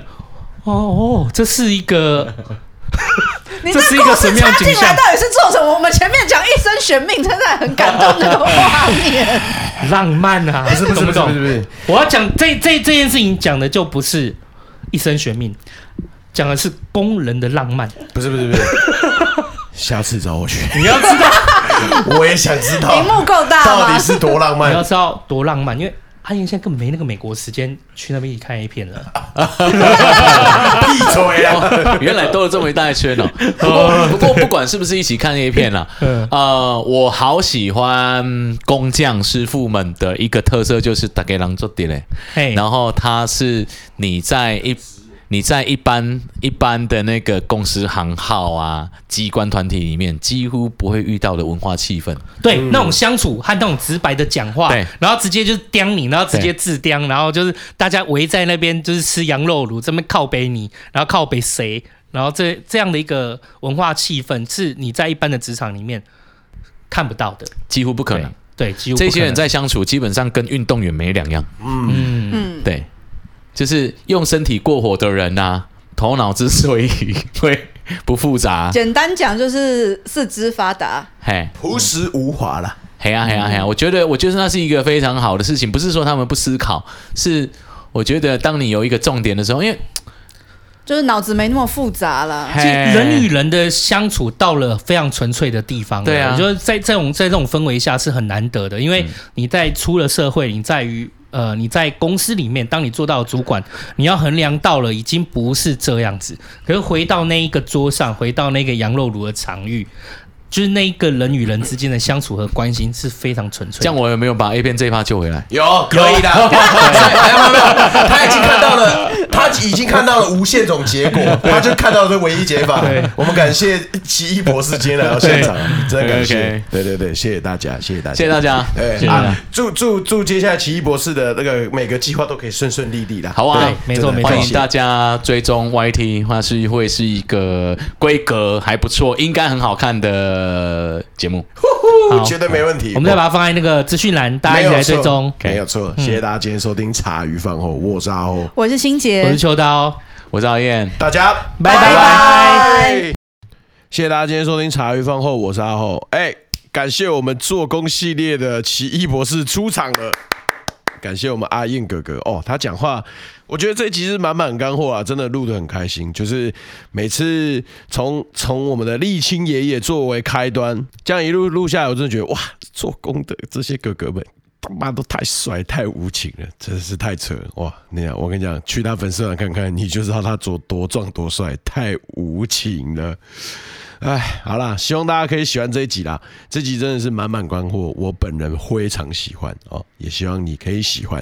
谢谢大家收听茶余饭后，我是阿厚，我们下次见，大家拜拜。